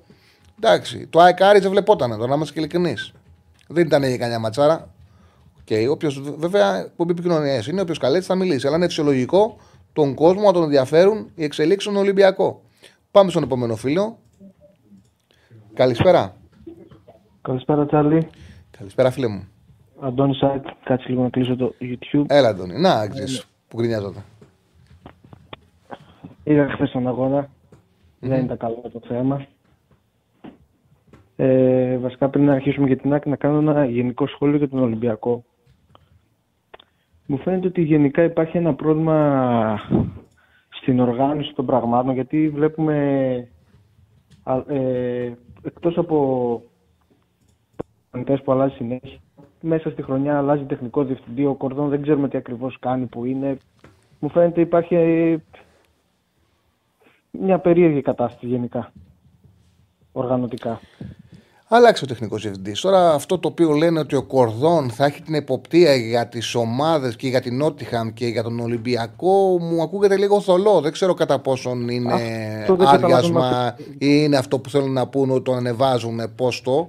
Συνήθως αυτά μετά λύνεται και η συνεργασία. Μπορεί να κάνω λάθος. Μπορεί να κάνω λάθος. Το σίγουρο είναι ότι άλλαξε τεχνικό διευθυντή, έφυγε ο προπονητής του τεχνικού, του τεχνικού διευθυντή και ο καινούριο γενικός διευθυντής φαίνει προπονητή καθώς την πατρίδα του. Δική του επιλογή. Ε, αυτό σημαίνει ότι παραδέχτηκαν ότι όλος ο σχεδιασμός μάλλον δεν ήταν καλός φέτος. Mm-hmm. Ωραία, τέλος πάντων και ας πάμε στην ΑΕΚ. Πήγα στο γήπεδο όπως είπα. Αρκετό κόσμο, ήταν αρκετό κόσμο είχε σχεδόν γεμάτο. Κακό το θέμα. Ε, ο Άρης έτσι όπως τον περιμένω και έτσι όπως τον είχαμε δει με τον Παναθηναϊκό με, στο μεσαίο μπλοκ πολύ σφιχτό σε φάση άμυνας σχεδόν ο Ντάριντα έπαιζε τρίτο εξάρι, δηλαδή σχεδόν με τρία εξάρια έπαιζε. Ε, εκεί πέρα ανάμεσα στον άξονα δεν μπορούσε να βάλει ΑΕΚ παίχτες να παίξει στα μεσοδιαστήματα γιατί ουσιαστικά δεν υπήρχαν μεσοδιαστήματα. Ε, και γιατί εντάξει να είμαστε και ειλικρινείς δεν είναι και εύκολο εκεί με το μάνταλο να φέρει το παιχνίδι ανάμεσα στις γραμμές του αντιπάλου όταν ο αντίπαλος έχει τρεις. Δηλαδή, έλειπε από εκεί ο Βεστράτε, αλλά πώς θα το αξιοποιήσει. Το μάνταλο έχει σε αυτό το χώρο. Άγιο ήταν που σε αυτό το χώρο κινούταν ο Ραούχο που βγαίνει κολυβάει, έπαιζε με ένταση, έφερε συμπάλα ανάμεσα. Είναι, είναι ο Τσούμπερ εκεί σε εκείνο το χώρο και ο Λιβάη μπροστά. Ε, βέβαια. Ε, ο Πινέδα ξεχώρισε, μιλάμε... Σαν τη μήγα μεσογάλευα. Είναι η, η, η αρμονία που έχει στις κινήσεις του και στις συναλλαγές κατεύθυνση με το σώμα του είναι απίστευτη. Δηλαδή έχει την μπάλα και μπορεί να κάνει κινήσεις που κάνει πεντάρι στο post, δηλαδή γυρνάει από αριστερά και στη φέρνει από δεξιά, που δηλαδή είναι πολύ ευληγησία, πολύ ευκίνητος, απίστευτος. Ε, ο Γκατσίνοβιτ δεν είναι σε καλή κατάσταση. Ε, μέσα το σώμα μου το πήρες. Ε, δεν έχει επιστρέψει. Συμμετέχει στα παιχνίδια, αλλά δεν κάνει τη διαφορά σε τελική επιλογή ο Γκατσίνοβιτ. Ο Γκατσίνοβιτ ο Γκατσίνοβιτς, αυτό ήταν το όπλο του πέρσι να Δηλαδή ότι η τελική του απόφαση ήταν πολύ ψύχρεμη και πολύ σωστή. Αυτή τη σωστή τελική απόφαση δεν τη βλέπουμε φέτος στην ΑΕΚ. Ναι, το τελευταίο διάστημα. Ναι, βλέπουμε τα χαρακτηριστικά του ότι είναι αέρινος, έχει καλές επαφές με την μπάλα ταχύτητα, αλλά στην τελική επιλογή που ήταν το κύριο χαρακτηριστικό του να συνεργάζεται σε μικρούς χώρους, να βγαίνει στο χώρο κτλ. Αυτό εκεί υστερεί λίγο αυτή τη στιγμή. Ναι, εντάξει, θα το βρει, δεν είναι. Είναι πολύ καλός παίκτης, φαίνεται. Εννοείται. Ε, αυτό που είχαμε πει και χθες, το έλεγες και εσύ, ότι εφόσον σε τρίτο σε μα ξεκινάει το Τζούμπερ, δείχνει ότι δεν τον πιστεύει τον Πόσε, τουλάχιστον αυτή τη στιγμή στο πλάνο του. Ξέρεις τι συμβαίνει. Ε, να, απλά να το πω, να το πω και δεν σε ξαναδιακόπτω. Ναι, ναι, ναι. Απλά να το πω, ξέρεις, συμβαίνει. Ενώ φαίνεται ότι έχει πάρει αυτή την απόφαση ο Αλμέιδα, διαβάζω τους ρεπόρτερ και σε όλους τους δεκάδε τον έχουν βασικό. Και εγώ μόνος μου όταν δίνω δεκάδα τον έχω εκτός με παρένθεση γιατί καταλαβαίνω ότι ο Αλμέιδα δεν τον θέλει. Και όλοι οι ρεπόρτερ πριν από κάθε παιχνίδι της ΑΕΚ τον έχουν βασικό ότι θα τον βάλει παρότι είναι ξεκάθαρη η απόφαση του Αλμέιδα, δηλαδή φαίνεται ότι πλέον έχει καταλήξει και δεν είναι προπονητής που αλλάζει ο Αλμέιδα. Ο Αλμέιδα, αν πει κάνω αυτό, όσο κερδίζει, κάνει αυτό. Μόνο αν επιστρέψει ο βασικός σου θα το αλλάξει. Από τη στιγμή τώρα που έχει Πόνσε Τζούμπερ και η ομάδα κερδίζει με, με Τζούμπερ, πάει με Τζούμπερ, δεν θα βάλει Πόνσε. Είναι ξεκάθαρο, το έχει δείξει αυτό. Ε, Τσάρλι, ε, φαντάζομαι παρακολουθεί και από άλλα μέσα τους δημοσιογράφους της ΑΕΚ, έτσι; Ναι. Δεν χρειάζεται να πούμε ονόματα ε, βλέπεις ότι πολλές φορές βλέπουμε ότι δεν, μάλλον δεν καταλαβαίνω την πραγματικότητα. Δηλαδή, ακούμε πράγματα ότι. Όχι, το εγώ δεν το λέω για να, δεν το λέω για να τους μειώσω. Εγώ λέω ότι συμβαίνει. Δεν λέω για να μειώσω κανέναν. Ο καθένας κάνει τη δουλειά ναι, του. Δεν το λέω για να τους μειώσω. Αλλά, αλλά λέει γνώμη που δεν ισχύει. Δηλαδή, ότι σε αυτό το μάτι ταιριάζει ο Πόνσε, ίσως θα έπρεπε να παίξει ο Πόνσε. Αφού ο Πόνσε δεν μπορεί να παίξει αυτό που θέλει. Πώς βγαίνεις και το λες αυτό. Ίσως αυτό τους επηρεάζει και λένε και ότι θα ξεκινήσει στην 11 Γιατί δεν βγαίνει από κάπου, δεν προκύπτει από κάπου. Ε, Ε, και με το που μπήκε ο Πόνσε, ε, με τον Πιζάρο, που ο Πιζάρο ταχυδυναμικά είναι σε χαμηλό επίπεδο σε σχέση με τους άλλους μεσοπαιδευτικού, κατευθείαν η ΑΕΚ κατέβηκε 10 μέτρα πίσω. Ε, τώρα ένα άλλο γενικό σχόλιο και θα ήθελα να μου πεις την άποψή σου πάλι για το μάτς, με αφορμή το μάτς για, το, για την άμυνα ζώνη στα κόρντερ. Επειδή εγώ δεν την πιστεύω. Είμαι πιο πολύ του man to man. Και πολλές φορές έχουμε δει ε, παίχτες να ξεχυλιστράνε και να βγαίνουν σε χώρους και να πηδάνε μόνοι του γιατί εφαρμόζεται αυτή η άμυνα, δηλαδή δεν μπορώ να το καταλάβω. Γιατί οι προπονητές το θεωρούν καλύτερο να δίνουν στο παίχτη χώρο από το να δίνουν στο παίχτη man to man. Το βέβαια το να, ε, το να παίρνεις man to man σε κάνει πιο υπεύθυνο στην θέση σου, σε κάνει πιο συγκεκριμένο. Όμως και εκεί, ε, άμα κινηθεί ο αντίπαλος γρήγορα, έχεις πρόβλημα στη ζώνη θεωρούν πιο εύκολο και να τη διδάξουν και να την ακολουθήσουν οι παίκτες, γιατί ο καθένας έχει το συγκεκριμένο του χώρο. Όμως και εκεί, άμα κινηθεί από τις πίσω γραμμές με ταχύτητα ή αν κάνει αυτό που κάνει ο Βίντα, που κάνει πίσω βήματα και δεν ακολουθήσει ο παίκτης που παίζει ζώνη, έχεις πρόβλημα. Οι αυτό... περισσότεροι προπονητέ πλέον σύγχρονο ποδόσφαιρο παίζουν ζώνη. Βέβαια, υπάρχουν και κάποιοι προπονητές που παίζουν και ζώνη και δεν είναι και δύο μαντουμάν. Δηλαδή, ναι, σου λέει θα παίξει ζώνη. το μεικτό. Ναι, το οποίο εγώ το θεωρώ πιο σωστό. Να παίξει ζώνη και να δώσει και ένα δύο μαντουμάν γιατί τελευταίο σχόλιο και κλείνω, η ΑΕΚ που φέτος δείχνει ότι είναι δουλεμένη στην εξφάση, βάζει αρκετά γκολ και έχει center back που είναι σωματικά πολύ δυνατή. Δεν μπορούσε να βγει αυτή η ζώνη που έπαιξε ο Άρης. Σε, σε αρκετές κεφαλιές πήραν οι αμυντικοί της ΑΕΚ. Mm-hmm. Ευχαριστώ πολύ, Τσάρλι. Καλή συνέχεια. Σε ευχαριστώ πολύ. Να είσαι καλά. Λοιπόν, δύο πράγματα. Ε, όχι, δεν ήταν ο Καρβαλιάλο προπόνητη που έκοψε τον ε, Πινέδα από την ΑΕΚ, ήταν ο Κουδέτ.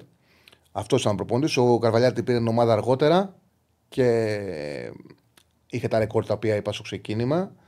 Πραγματικά, ρε φιλέ, πρώτη φορά με λέει κάποιος να γεννεί. Το μόνο που δεν είμαι είναι αγενή. Και ακόμα και όταν διακόπτω κάποιον που μιλάμε για ποδόσφαιρο και οι ιδέες έρχονται η μία μετά την άλλη, πάντα φροντίζω να πω συγγνώμη. Δεν νομίζω ότι με έχει ξαναπεί κάποιος αγενή και με μεγάλα γράμματα κιόλας.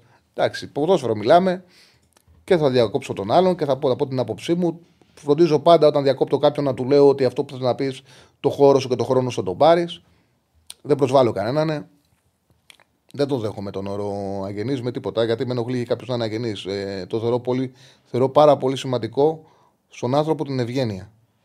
Πολύ σημαντικό να υπάρχει ευγένεια. Δεν εκτιμάω ανθρώπους που δεν είναι ευγενείς καθόλου. Ε, είναι για μένα το θεωρώ τεράστιο ατόπημα. Ε, και ντεμοντέ. Και ντεμοντέ να είσαι αγενής. Είναι ανεπίτρεπτο. Λοιπόν, πάμε στον επόμενο. Ε, δεν έχουμε άλλον, αλλά έχουμε 25 δεύτερα χορηγικό. Α, ναι, μπράβο. Χορηγικό και καλέστε για να, βγείτε, για να βγει ο επόμενος κατευθείαν. 25 δεύτερα, με φύγει ναι, ναι, ναι. Λοιπόν, ωραία. Έχουμε γραμμή. Όπως καλέσει, θα βγει κατευθείαν στον αέρα. Οπότε καλέσει, έχουμε πάρα πολλά θέματα για συζήτηση. Ε... Ναι, για τον Όφη δεν έχουμε συζητήσει. Το θεωρώ βιαστικό. Εγώ θεωρώ βιαστικό να φύγει ο Νταμπράουσκας. Δεν είναι.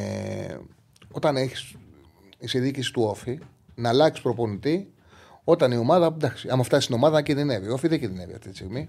Ναι, έκανε ένα κακό διάστημα. Ναι, είχε μια γυγιά.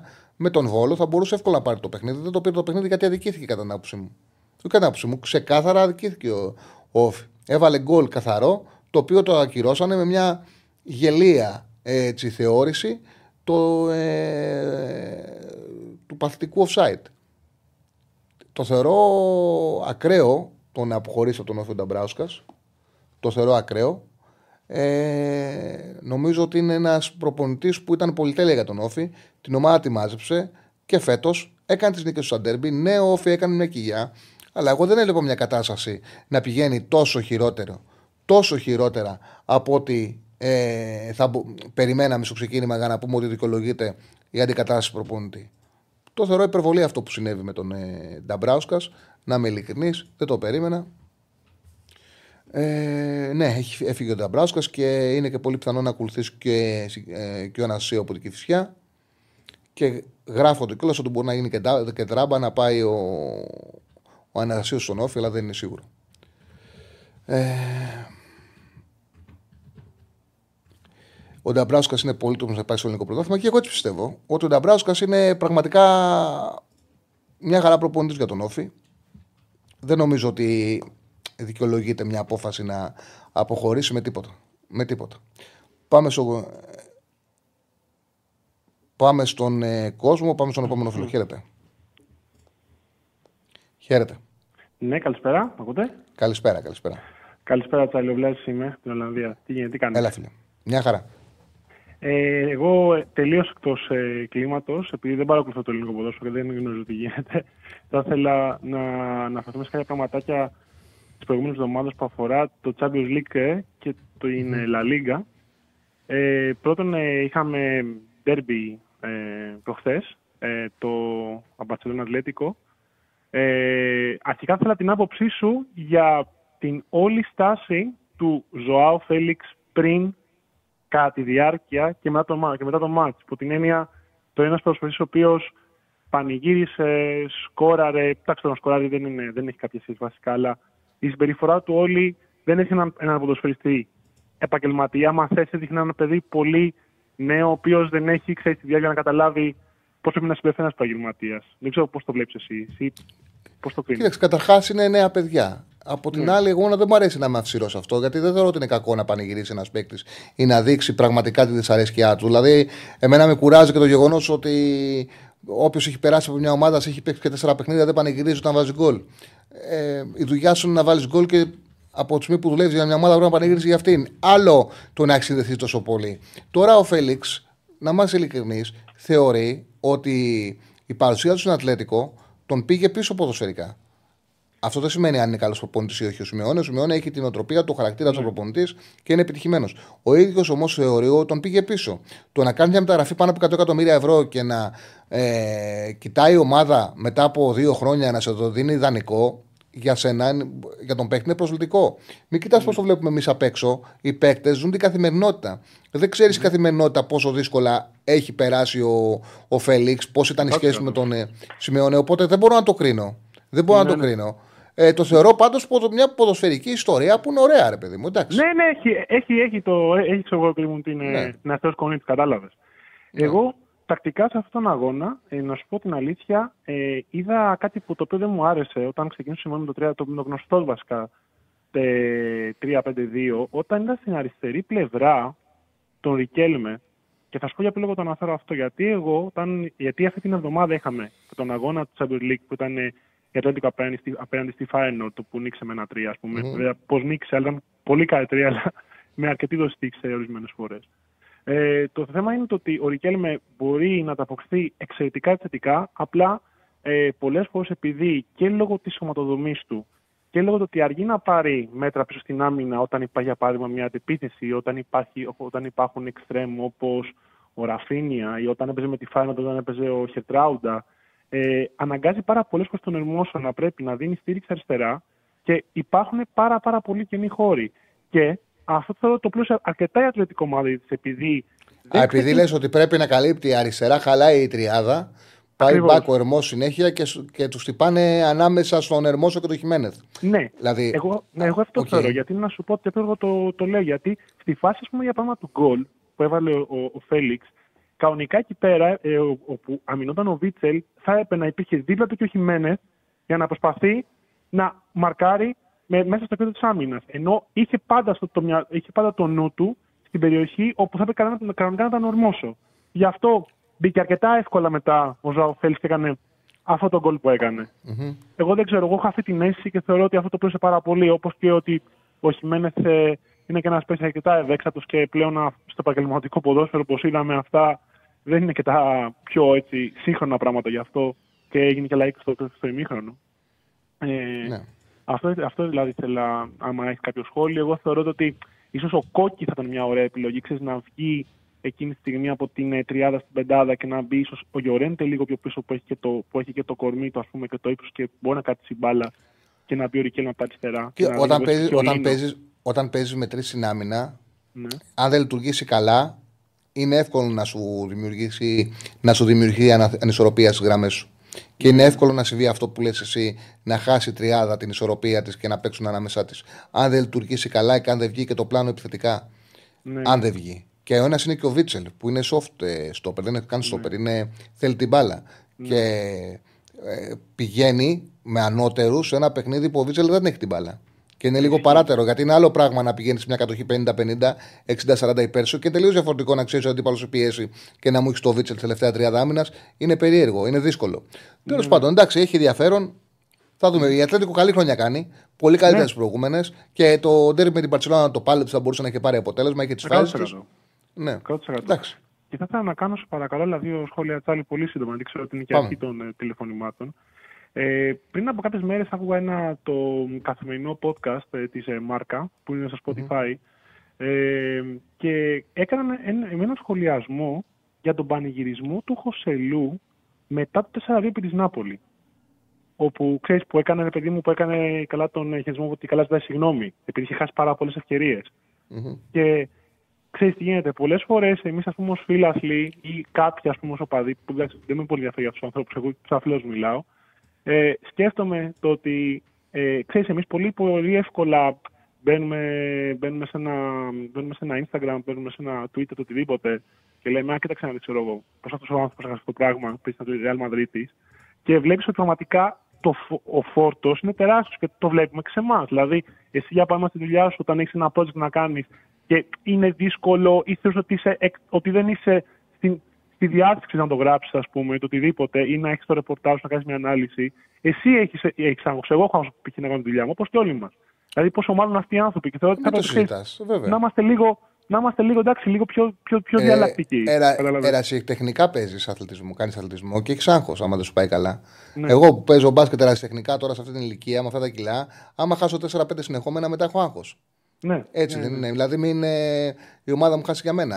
Έτσι είναι. Όχι να είσαι ο Χωσελού. Εννοείται. Εννοείται. Σε ευχαριστώ πάρα πολύ. Να σου κάνω πέσω, πέσω, πέσω, όχι, πέσω, πέσω, πέσω. Πολύ σύντομα.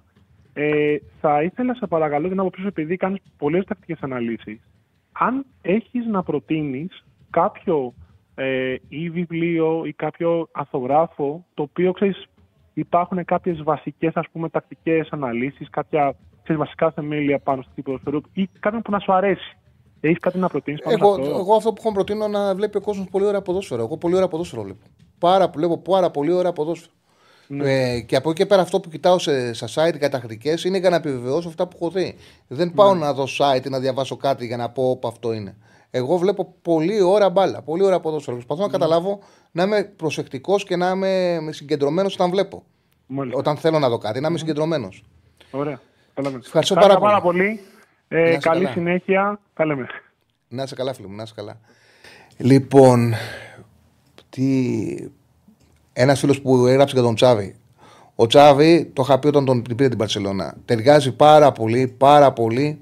Όχι ταιριάζει, ουσιαστικά εκφράζει το ποδόσφαιρο της Μπαρσελόνα.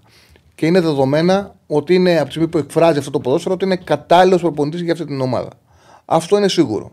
Τώρα από εκεί και πέρα, φέτος ακόμα φαίνεται να μην του έχει βγει το σχέδιο. Να μην του έχει βγει το πλάνο. Γραφόταν μάλιστα ότι σκέφτονται και να τον αντικαταστήσουν. Εγώ θεωρώ ότι ο Τσάβη είναι ένας προπονητής που πρέπει να χτίσει η Μπαρσελόνα γιατί σου ταιριάζει, παίζει το ποδόσφαιρο το οποίο διδάσκουν οι ακαδημίες, αυτό το οποίο το ποδοσφαιρικό project που ταιριάζει πάρα πολύ στην Μπαρσελόνα. Και όταν παίζεις κάτι το οποίο ταιριάζει στο σύλλογο, εκεί χρειάζεται και υπομονή. Αναδεικνύει, βγάζει παιδιά, βγάζει ταλέντα νομίζω ότι κουμπώνει πάρα πολύ με, με όλη την οτροπία της Μπαρσελόνα. Και θεωρώ ότι πρέπει να παραμείνει αρκετό καιρό και θα πάρουν τίτλους έτσι αλλιώς.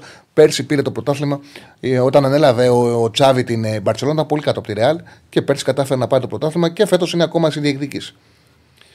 Έτσι είναι. Λοιπόν, ε, 0-2 ο Πανσεραϊκός. Είναι τον Αστέρα Τρίπολης. Για να δούμε τα Παίζει ρόλο το, το γήπεδο. Ασφαλώ παίζει ρόλο το γήπεδο. Πώς πάει το πόλ μας, Ποιο είναι το καλύτερο δίδυμο χαβ στο ελληνικό πρωτάθλημα; 430 ψηφαλάκια. Πρώτη με 50% έρχονται οι Σιμάνσκι Πινέδα της ΑΕΚ. Ακολουθούν Αράο Τσέριν από Παναθηναϊκό. Με Ιτέος Ντόεφ του ΠΑΟΚ με 16% και Καμαρά Έζε 15%. Ωραία. Α το πάμε δημιουργικά. Ποιο είναι το καλύτερο δίδυμο έτσι για να είναι πιο ωραίο; Ποιο είναι το καλύτερο δίδυμο; Τριάδα. Πάμε τριάδα. Δημιουργική τριάδα. Ο Ολυμπιακός έχει Φοντένσε, ε, ε, Ποντένσε, Φορτούνης, Ελκαμπή. Μία τριάδα επιθετική του Ολυμπιακού. Ποντένσε, Φορτούνης, Ελκαμπή. Παναθηναϊκός Αϊτόρ, Ιωαννίδης. Ε, τώρα βάλουμε Τζούρισιτς ή Παλάσιος. Τζούρισιτς. Αϊτόρ, Ιωαννίδη, Τζούρισιτς. ΑΕΚ που δεν έχει μπει ακόμα ο Τζούρισιτς, αλλά νομίζω ότι άμα μπει σωστά στην ομάδα και πάρει συνεχόμενα παιχνίδια σαν τελικός σκάφος θα κάνει διαφορά. Έτσι πιστεύω εγώ. ΑΕΚ. Η ΑΕΚ δεν έχει την κατραματία τον Γκαρσία, αν επεκτάρα. Ε... Βάλουμε Τσούμπερ. Όχι. Θα μπει ο, ο, η καλή εντεκάδα είναι με Λιβάη. Λιβάη, Αραούχο και να βάλουμε και Γκατσίνοβιτς. Λιβάη, Αραούχο, Γκατσίνοβιτς. Η τριάδα μπροστά. Και Πάοκ. Ε, θα βάλεις Τάισον, Ζήφκοβιτ, Κωνσταντέγε.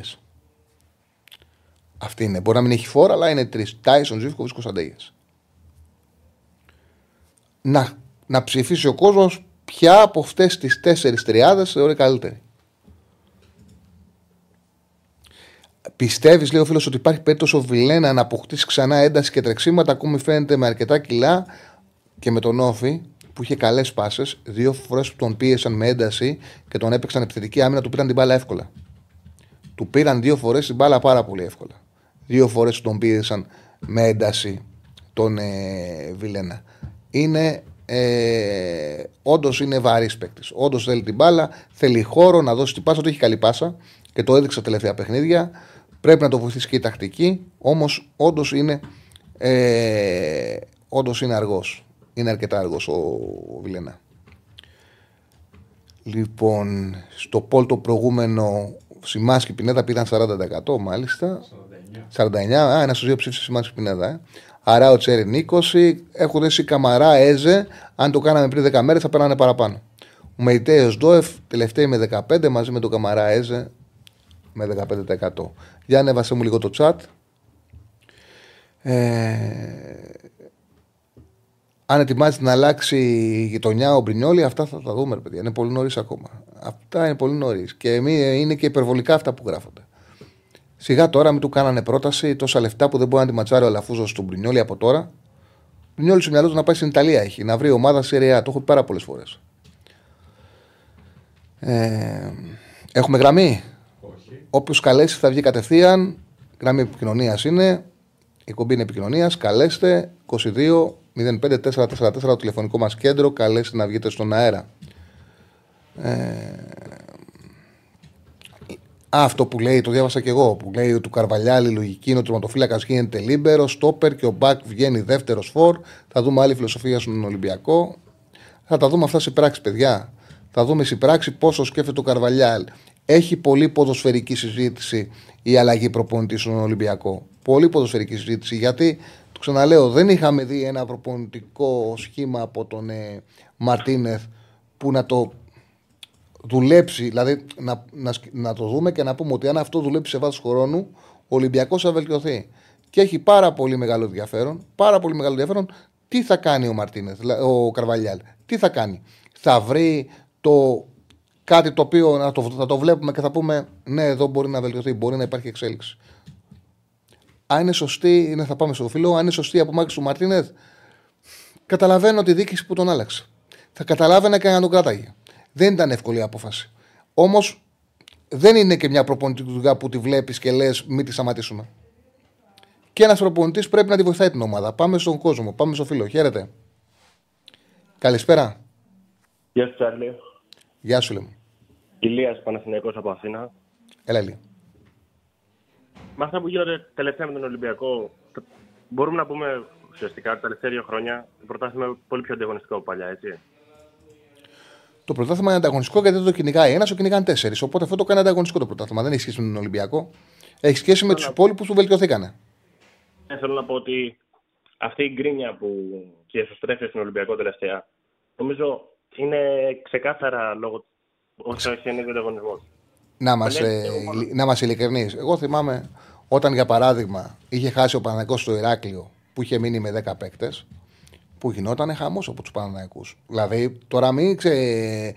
ξαφνικά ξεχάσουμε το πόσο γκρίνιαζαν για την Τσία Παναθηναϊκή και το πόσο στα κάγκελα βγαίνανε, βγαίνανε με το παραμικρό. Εντάξει, έτσι κάνουν όλοι. Δεν είναι ότι το κάνουν μόνο οι Ολυμπιακοί αυτό. Όλοι έτσι κάνουν. Ναι. Δεν είναι ιδίωμα των Ολυμπιακών. Προφανώς όλοι οι οπαδοί Ο καθένας την κρίνια του έχει. Ε. Απλά λέω όχι, επειδή βλέπω έχει δυσκολέψει η κατάσταση στην Ελλάδα για, για την κάθε ομάδα, γιατί όλοι έχουν ανέβει. Ή έχουν, όχι ανέβει, έχουν έρθει στα ίδια περίπου, μπορούμε να πούμε. Και αυτό φαίνεται να χτυπάει πολύ άσχημα τον Ολυμπιακό. Κυρίως. Ναι, ναι, γιατί νιώθει έχει μεγαλύτερη πίεση και ο Ολυμπιακός έχει τον τεζαβαντάζ το ότι βλέπει τους άλλους να εξελίσσονται, να έχουν προπονητές που δουλεύουν κάτι συγκεκριμένο και αυτό φέρνει βελτίωση σε χρόνο. Και ο Ολυμπιακός ψάχνει τον άνθρωπο ο οποίος θα, κάνει, θα βάλει στο γήπεδο ένα ποδοσφαιρικό σχέδιο. Ένα, το πρόβλημα το οποίο το είχαν οι άλλοι τα προηγούμενα χρόνια, τώρα το έχει ο Ολυμπιακός. Γιατί ο Ολυμπιακός αυτό το κελιμένο με τον ε, Μαρτίν. Εγώ θυμάμαι επί χρόνια όποιος παίζει ντέρμπι με τον Ολυμπιακό να αλλάζει τακτική για να αντιμετωπίσει το ποδόσφαιρο του Ολυμπιακού. Είναι μεγάλο πλεονέκτημα αυτό. Και τώρα συμβαίνει το αντίθετο. Ο Ολυμπιακός αναγκάζει να προσαρμοστεί γιατί ο Ολυμπιακός δεν έχει κάτι στέρεο να δουλεύει. Τόσα χρόνια, ειδικά στο Καραϊσκάκη, όλοι πίσω καθόντουσαν. Δεν έβγαινε κάποιος. Να μην Έτσι. χάσουμε και δεν όλοι. Και το δεύτερο που θέλω να πω, να διαφωνήσω κάτι που είπες για τον Τζούριτσιτς. Μμμ. Εγώ δεν πιστεύω ότι ο Μπερνάρ πιστεύω δεν τον βλέπει τον Τζούριτσιτς πάνω στη θέση 10. Νομίζω είναι πολύ πιο ποιοτικό, πιο γλυκός με την μπάλα, πολύ πιο. Ο Μπερνάρντ είναι γλυκός με την μπάλα, έχει καλό κοντρόλ, έχει καλή και ε, κυπά. Δηλαδή μπορεί να ανοίγει την άμυνα με την πάσα του. Όμως δεν μπορεί ποτέ να φτάσει σε τελείωμα. Άμα το πιέσεις, του παίρνεις εύκολα την μπάλα. Είναι πολύ καλός να έρχεται από τον πάγκο. Ε, δεν ακολουθεί τα τρεξίματα. Ο Τζούρις έχει πιο εύκολο τον γκολ, έχει πιο εύκολη την ε, απρόβλεπτη εκτέλεση. Του είναι πιο εύκολο να πάρει την μπάλα να την προστατέψει και να γυρίσει πρόσωπο. Μπορεί να γίνει καλύτερος δεύτερο επιθετικό. Νομίζω ότι ο Τζούρισιτ δεν έχει μπει ακόμα με την ομάδα και επειδή είναι και δύσκολος σερβο, έχει δύσκολο χαρακτήρα. Όταν ένα-δύο μάτς είναι εκτός, στραβώνει και αυτό του βγαίνει και στο παιχνίδι. Πιστεύω ότι δεν έχουν σχέση οι δύο παίκτες και ότι ο Τζούρι, για παράδειγμα, αυτή τη στιγμή μπορεί να παίξει εύκολα σε μια με, μεσαία ομάδα της Ιταλίας. Ο Μπερνάρντ δεν μπορεί να παίξει. Ο Τζούριτσιτς μπορεί εύκολα να σταθεί σε, να κάνει ε, να είναι πρωταγωνιστής στο τουρκικό πρωτάθλημα. Ο Μπερνάρ δεν μπορεί να είναι. Ο Μπερνάρ πλέον η καριέρα του είναι φθίνουσα. Μπορεί να κάνει λίγα πράγματα, έχει ποιότητα, σαν αλλαγή να μπαίνει στο 70-75 και μπορεί να δώσει και παιχνίδια. Όπως έκανε και ο Βαλμπουενάς στον Ολυμπιακό. Έτσι πρέπει να χρησιμοποιήσει το Παναγιακό, κατά την άποψή μου. Ναι. Κοίτα, σίγουρα νομίζω με την άνοδο του Αϊτόρ ξεκαθαρίζονται πολλοί οι θέσεις. Δεν θα χρειάζεται πλέον να πηγαίνει αριστερά κανείς από τους δύο. Και θα είναι, θα ανέβει όλη η ομάδα νομίζω έτσι. Συμφωνώ 100%. Έτσι όπως το λες είναι. Αυτά. Ευχαριστώ. Καλή συνέχεια. Ευχαριστώ πάρα πολύ. Ευχαριστώ πα- πάρα πολύ. Ε, λέει ο φίλος. Καρβαλιά λέει μέχρι Φλεβάρι να μείνει και πολύ. Λέω θα το δούμε αυτό. Εντάξει, δεν είναι. Θα το δούμε αυτό πώς θα μείνει ο Καρβάλιαλ. Πάμε, πάμε στο φίλο. Χαίρετε. Καλησπέρα. Έπεσε. Έπεσε ο φίλος, όπως καλέσει θα βγει κατευθείαν. Ε, Κορμπεράν. Όχι Κορμπεράν. Μαρ, Μαρτίνς. Μαρτίνς Κορμπεράν, Μίτσελ Ανιγκό, Μαρτίνες και τώρα Καρβαλιάλ. Έξι είναι προπονητές, δεν είναι πέντε. Από τον Μαρτίν ξεκίνησε ο Ολυμπιακός πέρσι. Απέτυχε, ε, έχασε από τους Ισραηλινούς. Ανέλαβε ο Κορμπεράν. Μέχρι να ξεκινήσει το πρωτάθλημα έφυγε ο Κορμπεράν. Όχι τις πρώτες αγωνιστικές έφυγε. Ανέλαβε ο Μίτσελ. Μετά την πρώτη στα playoff έφυγε Ανιγκό. Ξεκίνησε ο Μαρτίνεθ Καρβαλιάλ. Ε, ο Ολυμπιακός θέλει εδώ και 10-15 χρόνια. Ο Ολυμπιακός εδώ και 10-15 χρόνια βασιζόταν στα πολύ να τα άκρα του. Κάθε ομάδα έχει ένα χαρακτήρα.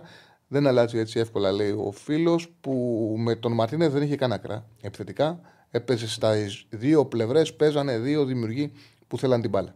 Δεν είχε καν άκρα με τον Μαρτίνες ο Ολυμπιακός. Ε, αν έχουν δικαίωμα οι εξή, όλοι έχουν δικαίωμα να μιλάνε για ποδόσφαιρο. Όλοι για ποδόσφαιρο έχουν δικαίωμα να μιλάνε, να έχουν άποψη, να μιλάνε και για τις υπόλοιπες ομάδες. Σημασία έχει να το κάνουν χωρίς τοξικότητα, με μια ευγένεια και μια σοβαρότητα. Ασφαλώς όλοι μπορούν, δεν έχω τίποτα χειρότερο να βγαίνει κάποιος και να λέει πήρε Ολυμπιακός να μιλήσει για τον Παναθανικό, πήρε Παναθανικό να μιλήσει για τον Ολυμπιακό. Ποδόσφαιρο είναι ο καθένας έχει την άποψή του και έχει δικαίωμα να το λέει και να έχει άποψη και για την άλλη ομάδα. Αυτό είναι το, το ορθό. Ε, είπε ο Τσάρλι το σωστό. Ο Ολυμπιακός έπαιζε επιθετικά και δεν τον ένοιαζε πώ παίζει ο αντίπαλος. Τώρα με την ομάδα που έχει, περιμένει να δει τι κάνει ο αντίπαλος. Μα αυτό δεν είναι θέμα αν παίζει επιθετικά ή αμυντικά. Το ζήτημα είναι ότι έχεις ένα ε, ποδοσφαιρικό σχέδιο, το ακολουθείς σε χρόνια, το έχεις μάθει. Οπότε όταν παίζεις ντέρμπι με ελληνική ομάδα δεν χρειάζεται να προσαρμοστείς γιατί ξέρεις τι παίζεις. Όπως για παράδειγμα τώρα η ΑΕΚ. Δεν προσαρμόζεται σε κανένα μάτς. Όπως και ο Γιωβάνοβιτς, δεν προσαρμόζεται. Έχει συγκεκριμένο ποδοσφαιρικό σχέδιο. Ο Λουτσέσκου. Ο Λουτσέσκου πήγε στη Γερμανία με την Άιντραχτ. Πίεζε η Άιντραχτ μετά το 1-1. Τον πίεζε. Έχει χάσει μετά το, με το που κάνει το 0-1 πάω, κάνει τον έλεγχο του αγώνα. Τον πιέζει η Άιντραχτ και αντί να κάνει αλλαγές για να προστατεύσει το 1-1, τι είπε; Τι είπε; Βάζω μέσα Κωνσταντέγια, βάζω μέσα Τόμας και πάω να το πάρω. Θα κάνω τις αλλαγές που θα έκανε και να παίζα με τον Ολυμπιακό. Και να παίζα με την ΑΕΚ στη Γερμανία. Και πήρε το μάτσε έτσι. Πάμε στον επόμενο φίλο. Χαίρετε. Έλα, Τάλη, καλησπέρα. Καλησπέρα, φίλε μου. Κωνσταντίνο, ΑΕΚ είμαι. Γεια σου, Κωνσταντίνε.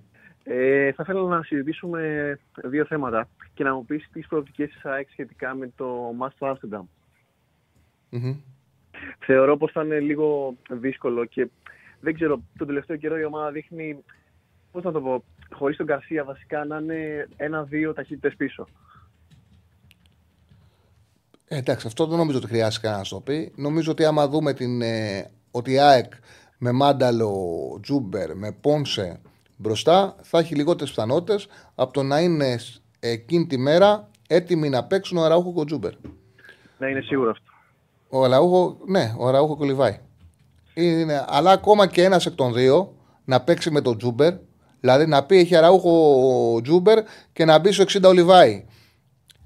Ακόμα και έτσι μπορεί να, του, να της πάρει αποτέλεσμα για να έχει δίδυμο που θα παίζει ένταση και ταχύτητα. Ε, είναι άλλο πράγμα. Τώρα να έχεις τον ε, Μάνταλο επιτελικό χαφ, τι να πρεσάρεις. Παίζεις πρέσι με το Μάνταλο επιτελικό χαφ, μα και να πάει ο σέντερ φορ, δεν έχει πόδια Μάνταλος για να κλέψει μπάλα, χωρίς να φταίει. Χωρίς να φταίει. Βοηθάει την ΑΕΚ. Ποιοτικός είναι, βοηθάει και χτες είχε ωραίο σουτ να βάλει και γκολ. Ναι, βέβαια, ήταν Όμως- πολύ καλό το σουτ και πολύ καλή Ναι, ναι, απόδοση μια και χαρά έτσι. παίζει. Μια χαρά παίζει, αλλά δεν έχει αυτή την ένταση που παίζει ο Αλμέιδα. Για να πούμε, ρε παιδί μου, ότι πάμε στην Ολλανδία για το Χ2. Χρειάζεται εκεί ένταση και ενέργεια. Αυτό λέω. Δεν μειώνω τον παίκτη. Όχι, βέβαια. Ο Μάνταλος νομίζω είναι πλέον παίζει στην ΑΕΚ στον καταλληλότερο ρόλο που θα έπρεπε να είναι εδώ και πολύ καιρό. Να είναι ένας Μμμ. παίκτης ποιοτικός με, με πολύ καλή πάσα, τεχνική, να έχετε από τον πάγκο να σου προσφέρει κάτι διαφορετικό, ε, ίσως και να σου αλλάξει το μάτι κιόλας. Ε, και το δεύτερο που θα ήθελα να σου πω είναι ότι νομίζω ότι η ΑΕΚ, δεν, δεν ξέρω, μπορώ, να κα- μπορώ και να κάνω λάθος, ότι είναι από τις λίγες ομάδες που έχουμε δει τα τελευταία χρόνια να παίζουν σε τέτοιο ρυθμό, σε τέτοια ένταση και να μπορούν να ανταποκρίνονται έτσι και στην Ευρώπη. Δηλαδή, δεν νομίζω ότι έχει υπάρξει άλλη ελληνική ομάδα που να έχει κοντράρει σε δύο παιχνίδια ε, αγγλική με, με τέτοια ένταση και τέτοιο ρυθμό και να έχει ανταπεξέλθει σε συνθήκες του μάτς. Μμμ.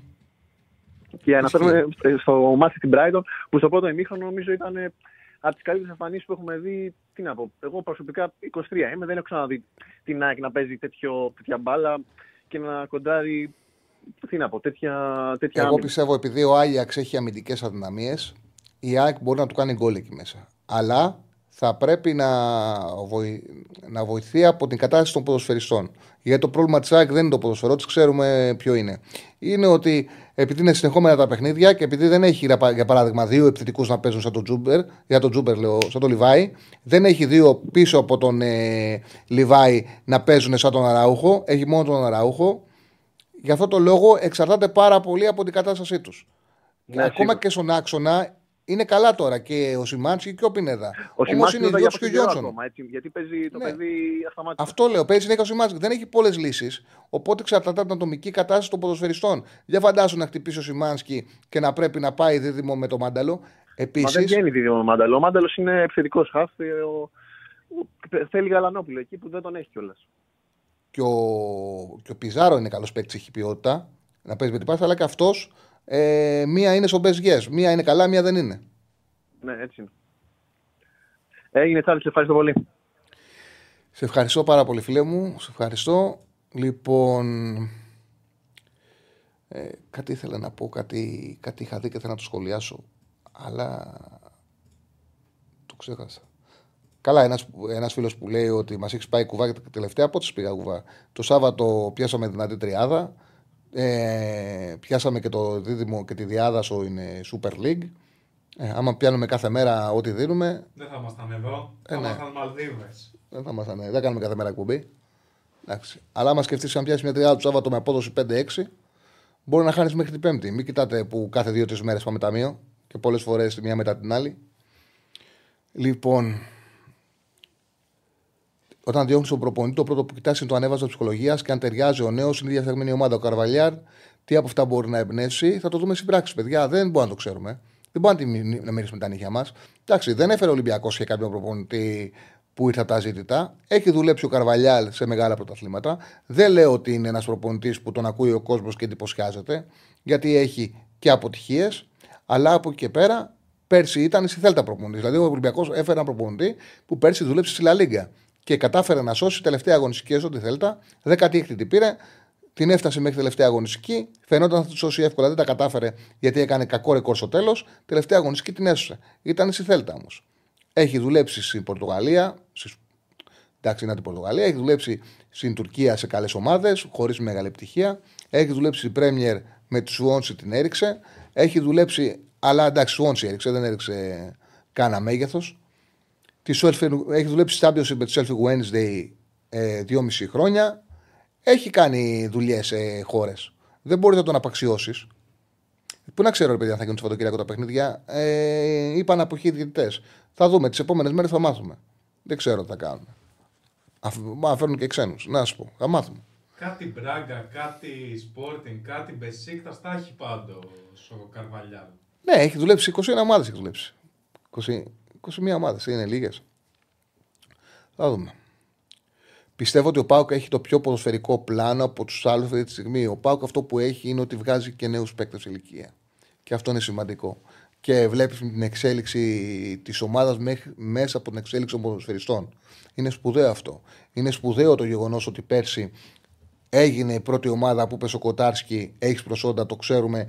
Μη μας σκάουτινγκ, ξεαγοράζουμε και γινόμαστε η πρώτη ομάδα που σε κάνει βασικό και βλέπουμε την εξέλιξη του Σκοτάρσκι παίζοντας τον Πάουκ. Είναι σπουδαίο που έκανε το ίδιο με τον Κουλεράκη και φέτος την δεύτερη χρονιά του Κουλεράκη ο Πάουκ δεν έχει αμυντικό πρόβλημα παρότι πουλήθηκε ο γκασόν επειδή δεν υπάρχει ο Κουλεράκη. Γιατί για φανταστείτε να μην είχε βγει τόσο μπροστά αυτό το παιδί, πόσο μεγάλο πρόβλημα θα έχει ο Πάουκ που εν δεν μπορούσε να αντικαταστήσει τον γκασόν. Σπουδαίο το ότι βλέπουμε το Κωνσταντέλια σε αυτή την κατάσταση, να είναι Έλληνας παίκτης και να κάνει πράγματα τα οποία δεν, εγώ δεν θυμάμαι να, με, με τέτοια απλότητα στην αντίπαλη περιοχή να κάνει τόσο εξειδικευμένα πράγματα άλλος Έλληνας ποδοσφαιριστής. Το ότι γνωρίζουμε ότι παίρνει από τη συγκεκριμένη αγορά παίκτες και έρχεται πέρσι ο Τάισον τον Ιανουάριο 35 χρονών σε, σε όχι καλή αγωνιστική κατάσταση και βλέπουμε τώρα τι παίκτης είναι ο Τάισον. Αυτά είναι επιλογές ομάδας. Επιλογές ομάδας. Ε, πάμε, πάμε στον κόσμο. Χαίρετε. Καλησπέρα. Χαίρετε. Καλησπέρα. Καλησπέρα, Κιλέα. Τι κάνεις, καλά. Μια χαρά, μια χαρά. Λοιπόν, ε, αύριο δεν θα έχεις εκπομπή, θα έχεις νωρίς. Δυόμιση, τεσσερισήμιση θα έχουμε αύριο εκπομπή. Δυόμιση, τεσσερισήμιση. Γιατί κλεβατωθήκαμε στο σπίτι από ίωση και Το μεσημέρι, νωρίς μας αύριο, δυόμιση, τεσσερισήμιση. Δύο ρίτσες, καλά. Ωραία. Λοιπόν, ε, θα λοιπόν... Πέρασε κάτι έχεις. Ε, εντάξει, κρύωμα ίωση, ο κορονοϊός βγαίνει αρνητικός. Τώρα... OK, okay, ζεστά, ζεστά, ε, ναι, ναι, Φάει καλά, όλα καλά. Τι να κάνει. Λοιπόν, μας έφαγε το τρέξιμο, ξέρεις, εγώ πηγαίνω και λίγο για τρέξιμο και κάπου την άρπαξε να πούμε. Είχε και παλιό καιρό, ξέρεις, ε, ο, mm-hmm. ο Νοτιάς είναι ο χειρότερος καιρός, εντάξει, είναι γνωστό αυτό, φαντάζομαι. Λοιπόν, τέλος πάντων, όλα περαστικά να είναι και για όλο τον κόσμο. Ε, κοίταξε, ε, φίλε, από πέρυσι, το λέω, αν και η ομάδα μου είναι, έχει κάνει πολύ σπουδαία πράγματα ο αλλά για μένα, για τη λογική τη δικιά μου, το, το λέω για να μην παρεξηγηθώ έτσι, για τη λογική τη δικιά μου, το πιο γοητευτικό project για τη λογική τη δικιά μου είναι του ΠΑΟΚ, Αυτό που κάνει ο ΠΑΟΚ από πέρυσι. Εννοώ με την παραγωγή των παιχτών. Εγώ, εγώ ψήνομαι πάρα πολύ από το, το, το βλέπω αυτός σε ομάδες, ακόμα και αν δεν είναι δικιά μου. Ε, επειδή ξέρεις, έχουν λίγο περάσει και τα χρόνια, έχουν μειωθεί ξέρεις, και εντάσεις. Ε, μ' αρέσει να το βλέπω γενικότερα το ποδόσφαιρο πλέον. Ε, φίλε, ε, αυτό το οποίο κάνει, δηλαδή ότι έχει βάλει ας πούμε παίχτες, ε, εγώ, εγώ το δίνω πάρα πολύ ψηλά, πολύ στις ε, κρίσεις τους, ε, δεν το λαμβάνω υπόψη στον ΠΑΟ, άμα, ε, άμα παρακολουθείς έτσι λίγο τα, γραφόμενα, ας το πούμε, τα λεγόμενα. Λοιπόν, ε, εγώ τον Μπακ το βάζω, το βάζω πολύ ψηλά για την διεκδίκηση του ε, ε, εγώ έχω μια αρχή. Το επίπεδο της ομάδα, των ομάδων τον καταλα... το καταλαβαίνεις πιο εύκολα στην Ευρώπη. Όταν ο Πάοκ παίζει στην Φραγκφούρτη, παίζει με την Άιντραχτ και την κερδίζει μέσα έξω, Ναι. όταν έχει κερδίσει και τα τρία εκτός έδρα παιχνίδια, Βέβαια, βέβαια, α- του έκανε- του έκανε αυτό πολλές κάτι ευκαιρίες. λέει. Ναι. Του έκανε όμως πολλές ευκαιρίες. Είναι και λίγο. Του έκανε, αλλά και έκανε και ο Πάοκ. Έκανε και ο Πάοκ ευκαιρίες. Δηλαδή Στο έκανε και ο δεύτερο Πάοκ τις παιχνίδι φάσει ο του. Δίος ήταν καλός. Αλλά στο πρώτο ήταν λίγο μαγική εικόνα το σκορ. ε, να- Ναι, παιδί μου, ναι, αλλά λέει κάτι. Κέρδισε και μέσα και έξω. Έκανε τρεις εκτός έδρα νίκες. Έκανε τρεις προκρίσεις ε, για να φτάσει μέχρι εδώ. Λέει κάτι. Εγώ ε, Ναι, τις ναι, ομάδες τι βλέπω στην Ευρώπη. Εκεί καταλαβαίνεις πάνω κάτω σε ποιο επίπεδο ανήκουν. Όπως το βλέπεις και με την ΑΕΚ. Ακριβώς. Δηλαδή, όταν βλέπεις την ΑΕΚ να παίζει έτσι με την Brighton, βλέπεις, παιδί μου, την πρόοδό της. Τη Ακριβώς, βλέπεις. ακριβώς. Και εκεί φαίνονται, εκεί φαίνονται και σε μια καλή ομάδα, όπως ακριβώς το λες, είναι ακριβέστατα όπως το λες. Εγώ από πέρυσι ξέρεις, φαινόμουν λίγο κακός ή λίγο εκτός κλίματος όταν έλεγα για την ΑΕΚ, η οποία έπαιζε πολύ καλό ποδόσφαιρο πέρυσι. Στο πρωτάθλημα, το εγχώριο, έλεγα παιδιά, ωραία, καλό είναι αυτό που βλέπουμε. Εγώ για να κλείνω οριστικά την ομάδα, θέλω να τη δω στην Ευρώπη. Το έλεγα πέρυσι. Λοιπόν, φέτος, ε, με αυτό που βλέπω, με αυτό που βλέπω, ε, είναι οριστικά πλέον έχει φτιάξει μια καλή ομάδα ο Αλμέιδα. Έτσι. Απλά ε, ε, όταν παίζει σε αυτό το επίπεδο, φανερώνται οι δυνατότητες σου, αλλά φανερώνται και οι αδυναμίες. Για μένα. Εντάξει. Λοιπόν, είναι, είναι ζητό δηλαδή για όλες τις ομάδες ισχύει αυτό. Παράδειγμα, χάρη για την ομάδα μου, έχει ένα, έχει ένα πρόβλημα στο τελείωμα. Τώρα, εγώ έχω μια θεωρία, άλλος έχει μια άλλη, άλλος έχει, άλλος έχει μια παράλληλη. Έτσι. Ε, πολλοί περιμένουν το Λιβάι για να έρθει για να αυτός, ε, να αυτός το τελείωμα. Εντάξει, εγώ έχω μια άλλη θεωρία, δεν έχει σημασία. Σημασία έχει. Δεν είναι μόνο, δεν, ο Λιβάη δεν είναι μόνο τελείωμα όμω.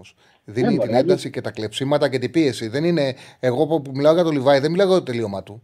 Καμία σχέση. εγώ ξέρω, μιλάω το για ξέρω, αυτή την το ένταση, ξέρω, την το πίεση ξέρω. και αυτό που δίνει. Το ξέρω. Άσο το τελείωμα. Το τελείωμα μπορεί να το πάρει και από τον Κατσίνοβιτς αν βρεθεί σε καλύτερη κατάσταση. Ναι, Έχει καλύτερα τελειώματα τον Κατσίνοβιτς. Ναι. Ε, το ξέρω. Έχεις, ε, κατα- έχω, κα- καταλαβαίνω τις σκέψεις και δεν είσαι ο μοναδικός που το λες. Δηλαδή η αλήθεια είναι σε αυτό το θέμα ε, το λένε πάρα πολύ και πρώην ποδοσφαιριστές της ΑΕΚ και λοιπά και το ένα και το άλλο και από ό,τι ακούω δηλαδή γιατί μιλάνε. Τα, τα δικά μας παιδιά που είναι πρώην τώρα έχουν συνηθίσει και μιλάνε. Και είναι καλό αυτό. Είναι καλό να μιλάνε πρώην ποδοσφαιριστές όταν έχουν, όταν έχουν μια ροή λόγου και έχουν και κάτι να πούν και μια δομημένη σκέψη. Είναι καλό. Εμένα μου αρέσει αυτό. Ε, και μακάρι να επεκταθεί αυτό.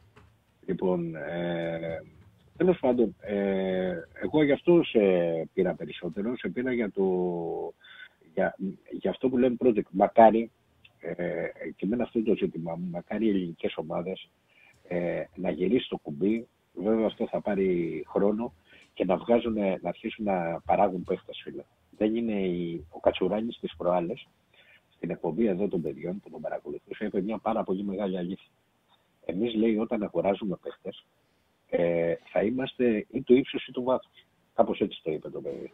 Ε, δηλαδή, ε, μια φουρνιά μπορεί να πέσουμε καλά στις επιλογές μας, αλλά οι ομάδες μας ε, δεν θα έχουν ένα σταθερό, ε, ένα σταθερό level, ας πούμε. Δεν θα έχουν από τη στιγμή που δεν βγάζουμε παίχτες. Και αυτό, αυτό είναι πάρα πολύ σημαντικό. Να, κοίτα τώρα τι γίνεται στον Ολυμπιακό. Εντάξει, πέρα από το ναι, κορυφαίο ζήτημα του προπολίτη.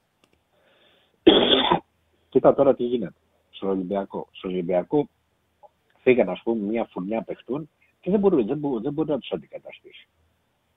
Δεν, δεν, δηλαδή είναι, ε, ξέρω εγώ, απίθανο. Λοιπόν, ε, στην ΑΕΚ μπορεί να συμβεί το ίδιο. Στον Παναθηναϊκό ίσως. Και, ε, Μα σε αυτό που λες, επειδή το, το, το βάλε πάρα πολύ ωραία, το μεγάλο και δεν το παράδειγμα βάλα εγώ, είναι. Κατσουράκης το βάλε. Ναι, όχι. Ε, ε, η διατύπωσή σου, ρε παιδί μου, Ναι, η ναι, διατύπωση του ναι, ναι, Κατσουράνη. Ε, απλά σκέφτηκα το, παρα... το μεγάλο παράδειγμα Απλά είναι, επειδή δεν- είναι ο Πάουκ στο κέντρο της άμυνας. Αν δεν υπήρχε ο Κουλεράκης, τι θα συζητάγαμε, ότι έχει πρόβλημα στο κέντρο άμυνας, γιατί δεν αντικαταστάθηκε ο Ίκασον. Ενώ τώρα δεν λέω ότι δεν έχει, αλλά έχει. επειδή Είναι ένα μοναδική δικό σου θέση παιδί. που ε, Ναι, αλλά επειδή ένα δικό σου παιδί βγήκε, κάπως Α, μπράβο. ε, καμουφλάρεται. Καμουφλάρει γιατί το πρόβλημα. βγήκε ο Κουλεράκης. Έτσι, έτσι. Και ε, έχει το τσιγκάρα, έχει το τσιγκάρα στο κέντρο, ο οποίος εμένα μου αρέσει πάρα πολύ σαν παίχτης. Πάρα πολύ. Δεν λέω ότι. Αλλά βλέπεις ένα Ελληνόπουλο ρε παιδί μου, το οποίο έχει βγει από μια διαδικασία. Αυτό, γι' αυτό λέω είναι εγωιτευτικό το project. Καταλαβέ. Εγώ περιμένω, ας πούμε, σε εμάς να πάρει πάνω του, επειδή τον πιστεύω πάρα πολύ, ο Γαλανόπουλος. Ο Το πιστεύω πάρα πολύ. Αυτό το παιδί. Ε, άμα δεν είχε τραυματισμούς αυτός, δεν θα βγαίνει από την 11η της Εθνικής Ναι, Ελλάδα. ρε γάμο το. Δηλαδή το, το πιστεύω πάρα πολύ. Αυτά, αυτά έχω θέλω να δω. Δεν με ενδιαφέρουν ας πούμε μεγάλες μεταγραφές. Με, με, χάρηκα πάρα πολύ για τη μεταγραφή που κάναμε του Πινέδα. Είναι μια εξαιρετική μεταγραφή. Αλλά θέλω ε, ε, λίγο. Ε, ε, δεν- ε, και δεν βλέπω φως. Δεν βλέπω ας πούμε, οι ομάδες να επενδύουν σε αυτό. Πέρα του πλην του πάω. Εμένα το μεγάλο μου παράπονο από την ομάδα μου είναι ότι σε 10 χρόνια, σε 10 χρόνια του Δημήτρη Μελισσαλίδη, και ξέρω ότι αγαπάει τους Έλληνες, τους τους γουστάρει, τους θέλει τους Έλληνες, τους κυνηγάει. Λοιπόν, οι ακαδημίες μας δεν έχουν προχωρήσει. Δεν έχουν προχωρήσει, Ναι. φίλε. 10 χρόνια οι ακαδημίες της ΑΕΚ είναι για, για κλωτσές. Συγγνώμη που το λέω έτσι, αλλά είναι αλήθεια. Δηλαδή, δεν, δεν βλέπεις κάτι. Και ξέρεις κάτι, όποιο, όποιος δεν πορευτεί με την παραγωγή του και τις ακαδημίες σε βάθος χρόνου θα έχει πρόβλημα. Το upside down που λέμε θα είναι τεράστιο και αυτό χάνει η δυναμική της ομάδας και τον brand name της. Δεν μπορεί να έχεις μεγάλες μεταπτώσεις. Ώρα Ολυμπιακός τώρα. Αύριο, πριν το είχε ο Παναθηναϊκός, αύριο μπορεί να το έχει χτυπά, χτυπάω ξύλο για την ομάδα μου η ΑΕΚ, ξέρω εγώ, ή οποιοδήποτε. Ε, έχει, έχει τεράστια. Δηλαδή, επειδή το άκουσα από τον Κώστα Κατσογάνη, ο οποίος είναι έξυπνο παιδί, όπως ήταν πολύ έξυπνος σαν παίχτης. Έτσι, για μένα είναι το μεγαλύτερο, το έχω ξαναπεί, είναι το μεγαλύτερο αμυντικό χάφ που έχω δει από το 77 που παρα, παρακολουθώ ποδόσφαιρο. Έτσι. Μμμ. Ο Κώστας είναι μια τεράστια προσωπικότητα, ας πούμε, και ίσως δεν το έχει αναγνωριστεί όπως ε, πρέπει, πρέ- πέραν από σένα και μερικούς άλλους, αλλά πολύ... Όχι, μόνο νομίζω ότι είχε αναγνωριστεί. Όπα, Όλοι όπα, αντιλαμβάνονται. καημένε, το ξέρω εγώ τι σου λέω, ας. Λοιπόν, τέλος πάντων. Μου γράψε ο Στέφανος αυτό που λες πάλι, δηλαδή υπερθυματίζει και λέει ότι η ΑΕΚ επειδή δεν έχει παίξει από την Ακαδημία, βάζει σε ευρωπαϊκά παιχνίδια δύο τερματοφυλάκια στον πάγκο για να καλύψει το, ναι, ναι, το έλλειμμα καλά. που υπάρχει. Ε, Ναι, έχει πολύ δίκιο. Αυτό είναι το πρακτικό βέβαια και το άμεσο το αποτελέσμα της. Εγώ δεν μιλάω για αυτό. Έχει πολύ δίκιο ο άνθρωπος αυτό που λέει. Αλλά ε, ε, είναι πιο βα- βαθύ το πρόβλημα, έτσι. Είναι καλό να έχεις παιδιά από την Ακαδημία σου κλπ. Κακά τα ψέματα θα παίξουν κι αλλιώς για σένα. Είναι κατά πάσα πιθανότητα, έτσι. Θα παίξουν αλλιώς. Αχιλέα μου, σε ευχαριστώ Να πάρα είσαι πολύ. καλά, Να είσαι καλά, Τσάλι μου, να είσαι καλά. Να είσαι καλά, να είσαι καλά. Λοιπόν, ε, πήγα κάτι να διαβάσω. Βλέπω ότι συνεχίζει στον Παγκλαμά, οπότε το αφήνω. Το αφήνω. Η ώρα είναι και 47. Έχουμε 10 λεπτάκια γιατί φτάει, μου έγραψες ότι θα βγει 7 ώρα γκάτσι. 7 έχει ράγκα, ναι. Οκ. Οπότε ας ε, έχεις φτιάξει το πρόγραμμα της αγωνιστικής Premier γιατί έχουμε, έχουμε εμβόλιμη στην Premier League με σημαντικά παιχνίδια σε ένα πρωτάθλημα το οποίο πραγματικά έχει πάρα πολύ. Φέτος είναι για μένα η καλύτερη Premier League των τελευταίων χρόνων. Και γιατί είναι η καλύτερη Premier League των τελευταίων χρόνων, γιατί ό,τι και να λέμε, όσο ωραίο και να είναι το γεγονός ότι μπορεί να παρακολουθήσεις οποιοδήποτε παιχνίδι, οποιαδήποτε ώρα και να βλέπεις ένα πανέμορφο γήπεδο, φωτισμένο, ένα γρήγορο ρυθμό να σε κρατάει, το οποίο δεν συμβαίνει στα υπόλοιπα πρωταθλήματα. Στο ποδόσφαιρο πάντα μετράει ο ανταγωνισμός. Και φέτος, πραγματικά μετά από πάρα πολλά χρόνια, υπάρχει ανταγωνισμός που δεν αφορά γιατί ακόμα και όταν το πήρε η Liverpool, ο ανταγωνισμός αφορούσε αυτήν και τη City. Που αφορά πάρα πολλές ομάδες. Αυτή τη στιγμή δεν υπάρχουν μεγάλες διαφορές. Η πρώτη θέση από την έκτη θέση είναι 7 βαθμοί και η έκτη είναι η Newcastle που είναι μια πραγματικά πολύ καλή ομάδα. Και αν δεν είχε τραυματισμούς, θα ήταν πάρα πολύ πιο ψηλά. Και βάσει και των 6 points αδικείται πάρα πολύ, θα έπρεπε να είναι δεύτερη η Newcastle.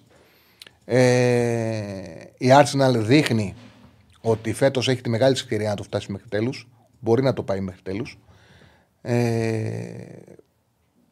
γιατί δεν υπάρχει ο- το φόβητρο που υπήρχε τα προηγούμενα χρόνια που ήταν η City. Είναι μια ομάδα η οποία δέχεται πλέον εύκολα, εύκολα γκολ. Είναι εύκολο να της κάνεις με άμεσο ποδόσφαιρο φάσεις. Λείπει τουλάχιστον μέχρι να επιστρέψει ο Ντε Μπρόινε από το κέντρο. Λείπει ο Γκουντογκάν που πήγε στην ε, Μπαρσελόνα. Είναι πιο εύθραυστη η ομάδα η City και χάνει περισσότερους βαθμούς και δεν υπάρχει περίπτωση να φτάσει στους πόντους πάνω από 92, πάνω από 93 που την είχαμε συνηθίσει, πολλές φορές και πάνω από 95 πόντους. Έχουμε εμβόλυμη αγωνιστική. Σήμερα Wolves Burnley σε 9.30 Luton Arsenal 10 και 4 και αύριο Sheffield United Liverpool, Crystal Palace Bournemouth, Brighton Bradford, Fulham Nottingham, Aston Villa City. Πολύ ωραίο παιχνίδι. United Chelsea, με ρωτάει και ένας φίλος πώς το βλέπω. Νομίζω αύριο θα το συζητήσουμε αυτό, για αυτό το μάτς. Αλλά πιστεύω ότι έχουμε δύο, τα δύο, δύο μεγάλα μεγέθη που πηγαίνουν πολύ χειρότερα από ό,τι θα έπρεπε βάσει των ονόματών τους. Νομίζω ότι τουλάχιστον στη Chelsea βλέπεις κάτι. Βλέπεις μια ταχύτητα και μια ικανότητα στο να παίξουν άμεσα, άμεσα και γρήγορα όταν κλέβουν την μπάλα. Έχουν πρόβλημα όταν ο αντίπαλος τους περιμένει και πρέπει να σκεφτούν για να ανοίξουν άμυνα μπορούν να τα κάνουν όλα με αμεσότητα και με ταχύτητα σε γρήγορο τέμπο. Ε, θέλουν πάρα πολύ δουλειά και πάρα πολύ χρόνο. Όμως τουλάχιστον εκεί βλέπεις κάτι. Στη United δεν βλέπεις τίποτα. Η United δεν υπάρχει. Ε, δεν έχουμε δει από την αρχή τη σεζόν. Νομίζω ότι όσο δουλεύει με τον Ολλανδό προπονητή, να βρούμε ένα ποδοσφαιρικό πλάνο και να πεις ότι ναι, μπορεί να το εξελίξει. Δεν είναι. Είναι πολύ χαμηλό το επίπεδο του United. Θεωρώ ότι ξεκάθαρα ότι η Chelsea έχει πλεονέκτημα και μεταξύ των δύο, αν κάποια ομάδα μπορεί στο τέλος να διεκδικήσει ευρωπαϊκές θέσεις, θεωρώ ότι είναι η Chelsea που μπορεί να φτάσει πιο ψηλά από την United. Εκτός αν δεν ξέρω αν θα αλλάξει ο Ντενχάκ, τι μπορεί να γίνει, ποιος προπονητής μπορεί να έρθει και τι μπορεί να αλλάξει. Και την Πέμπτη έχουμε Everton Newcastle, τότε να μου West Ham. Ε, πραγματικά έχει πολύ ενδιαφέρον ε, το φετινό πρωτάθλημα. Να μπω και στην Πέτρια 65, να δω πού βρίσκονται οι αποδόσεις για τα δύο σημερινά παιχνίδια. Γνώμη για Τζερεμί Ντοκού ρωτάνε. Για τον Κου, ε, εντάξει, ο Ντοκού είναι ένας πάρα πολύ γρήγορος ποδοσφαιριστής που πηγαίνει με πολύ μεγάλη συχνότητα σε επιθέσεις. Ανεβάζει τέμπο και ρυθμό το παιχνίδι της City. Χώνεται διαγώνια, γίνεται το δεύτερος επιθετικός. Περνάει πολύ εύκολα τον παίκτη του. Θεωρώ ότι για το υψηλό επίπεδο θέλει βελτίωση στην εκτέλεσή του. Δηλαδή να, φτάνει, να φτιάξει περισσότερο τα γκολ του και τους αριθμούς του. Όμως ε, δεδομένα ότι ο Γκουαντιόλα ήξερε που χτύπησε, γιατί με το ποδόσφαιρο που παίζει, το να έχει έναν από τα αριστερά και να μπαίνει διαγώνια και μπορεί να, να μπορεί να του φτιάχνει η υπόλοιπη ομάδα φάση για να εκτελεί αυτός, ε, μπορεί να κάνει μεγάλη διαφορά και τον ε, Ντοκού ακόμα δεν τον έχουμε δει σε καλή City. Και το ξαναλέω, η City ό,τι έφτιαχνε το έφτιαχνε με, έχοντας μεγάλα χαφ. Αυτή τη στιγμή αν βγάλουμε τον Ροντρίγκο βλέπουμε στο κέντρο να παίζει ε, τρεις στόπερ με Walker δεξί, δεξί, ε, δεξί στόπερ. Και στο κέντρο να παίζει μπροστά από τρεις στόπερ Ακάντζη, Ροντρίγκο. Ο Αλβάρες λίγο πιο μπροστά που είναι δεύτερος επιθετικός και να πηγαίνει στην άλλη πλευρά ο Ντοκού ή ο Γκρίλις. Δεν τον έχουμε δει τον Ντοκού να ουσιαστικά να υποστηρίζει μια ομάδα με χαφάρες. Δηλαδή να είναι ο Μπερνάντο Σίλβα, να είναι ο Ντε Μπρόινε, να είναι ο Γκουντογκάν, να είναι ο Ροντρίγκο και να τον παίζουν όπως έπαιζε παλιά η City και να τον αξιοποιούν. Όταν θα γίνει και αυτό, γιατί θα επιστρέψει ο Ντε Μπρόινε, θα υπάρχει ο Μπερνάντο Σίλβα, έχει παίκτες η City και θα βρει ρυθμό, τότε ο Ντοκού νομίζω θα πηγαίνει πιο εύκολα σε καθαρά τελειώματα από τη δημιουργία της υπόλοιπης ομάδας. Τώρα χρειάζεται η City περισσότερο τον Ντοκού να παίρνει την μπάλα και να ανοίγει άμυνα. Λοιπόν, Γνώμη για αυτά που έχασε ο Χάλαντ με την. Έλα μου, τώρα να σχολιάσω τώρα αυτά που έχασε ο Χάλαντ. Όλοι οι παίκτες κάνουν. Τι... Ο Χάλαντ ε, πίσω από τη σέντρα, του κάνανε φάουλ, έπεσε, σηκώθηκε, τους έβγαλε τέτα για να κερδίσουν. Εντάξει, και το σφύριξε ο διαιτητή μια από τις πιο γελίες αποφάσεις που έχουμε δει ποτέ. Και τους σταμάτησε το τέτα. Εντάξει, δεν κράτηκε τώρα. Είναι πυρηνικό όπλο ο Χάλαντ. Τι συζητάμε τώρα. Λοιπόν, σε 9.30 Wolves Burnley, ο Άσος ο 1.85 στην Πέτρια 65. Η Burnley έκανε κέρδισε United, αλλά πώς κέρδισε; Κέρδισε μετά με τον, ε, με τον τρόπο που κατάφερε και ανέβηκε από την ε, Championship Premier. Ε, ο Κομπανί είναι μαθητής του Guardiola, ανέβασε την ομάδα με πολύ επιθετικότητα, με πολύ επιθετικό ποδόσφαιρο και με αυτό το στυλ με αυτό το στυλ κέρδισε και με 5-0 της Selfie United γιατί δεν είναι η Selfie United ομάδα ε, Premier League. Δεν είναι. Και με τον τρόπο που κατάφερε και πήρε την άνοδο, με αυτόν τον τρόπο κατάφερε και έβαλε μια πεντάρα στην ε, Τώρα η Γουλ στο τελευταίο διάστημα έχει βελτιωθεί πάρα πολύ στα εντός έδρας μάτς. Έχει ένα ρεκόρ 2-2-0 εντός έδρας με ομάδες πραγματικά έτσι, πολύ ψηλό επίπεδο. Έχει κερδίσει 2-1 την ε, City. Εκεί ξεκίνησε. Τα goals ήταν στο μάτς 0-67-0-98. Ήταν κοντά, δηλαδή δεν ήταν μια νίκη που ήρθε συγκυριακά, ήταν στο όριο το μάτς. Έφερε 1-1 με την Άστον Βίλα, ισοπαλία και τα γκολ σε 76-82. Έφερε 2-2 με την Νιουκάσλ ε, και κέρδισε 2-1 καθαρή νίκη τότε ένα 2-1 με ανατροπή στο τέλος, αλλά άξιζε με βάση 6 γκολ να κερδίζει. 1-91-043 ήταν. Δηλαδή, αν επαναλάβει αυτή την εμφάνισή της απέναντι στην Μπέρνλι, θα την κερδίσει η Γουλ στην Μπέρνλι. Η Μπέρνλι που έχει 11 ήττες στο πρωτάθλημα, του ξαναλέω ότι απέναντι στη Σέλφιντ βρήκε και τα έκανε. Ε, σημαντικό και ο, και ο Τσάνκ σκοράρει και ο,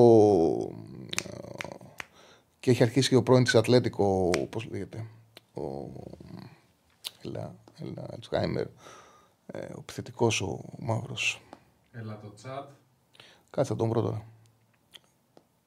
Α, κατάλαβα την δεκάδα Εύα έχει βάλει τώρα ε, έχει βάλει δύο γκολ στα τελευταία δύο ο, ο, ο Κούνια ο Ματέος Κούνια έχει βάλει γκολ στα τελευταία δύο παιχνίδια και αυτό είναι θετικό. Γιατί αν είχε ένα πρόβλημα διαχρονικά η Wolves από τότε που σταμάτησε ο Χιμένες να σκοράρει, είναι το δύσκολο γκολ. Σκοράρει ο Τσάνκ, άρχισε να σκοράρει και ο Κούνια. Οπότε αυτό είναι θετικό για την ε, Wolves. Στο 1,85 ο Άσος και νομίζω ότι δεν χρειάζεται πάρα πολύ ανάλυση. Η Arsenal μπορεί με τους παίκτες που έχει να κερδίσει πάρα πολύ εύκολα την Λούτον με ασιατικό χάντικα 1,5 πόσο δίνει το διπλό. Είναι σε πάρα πολύ καλή κατάσταση, έχει συνεχόμενες νίκες, είναι πρώτη. Δεν νομίζω ότι μπορεί να τη σταματήσει αυτή τη στιγμή, αυτή τη φόρα που έχει ε, η Λούτον 1,65.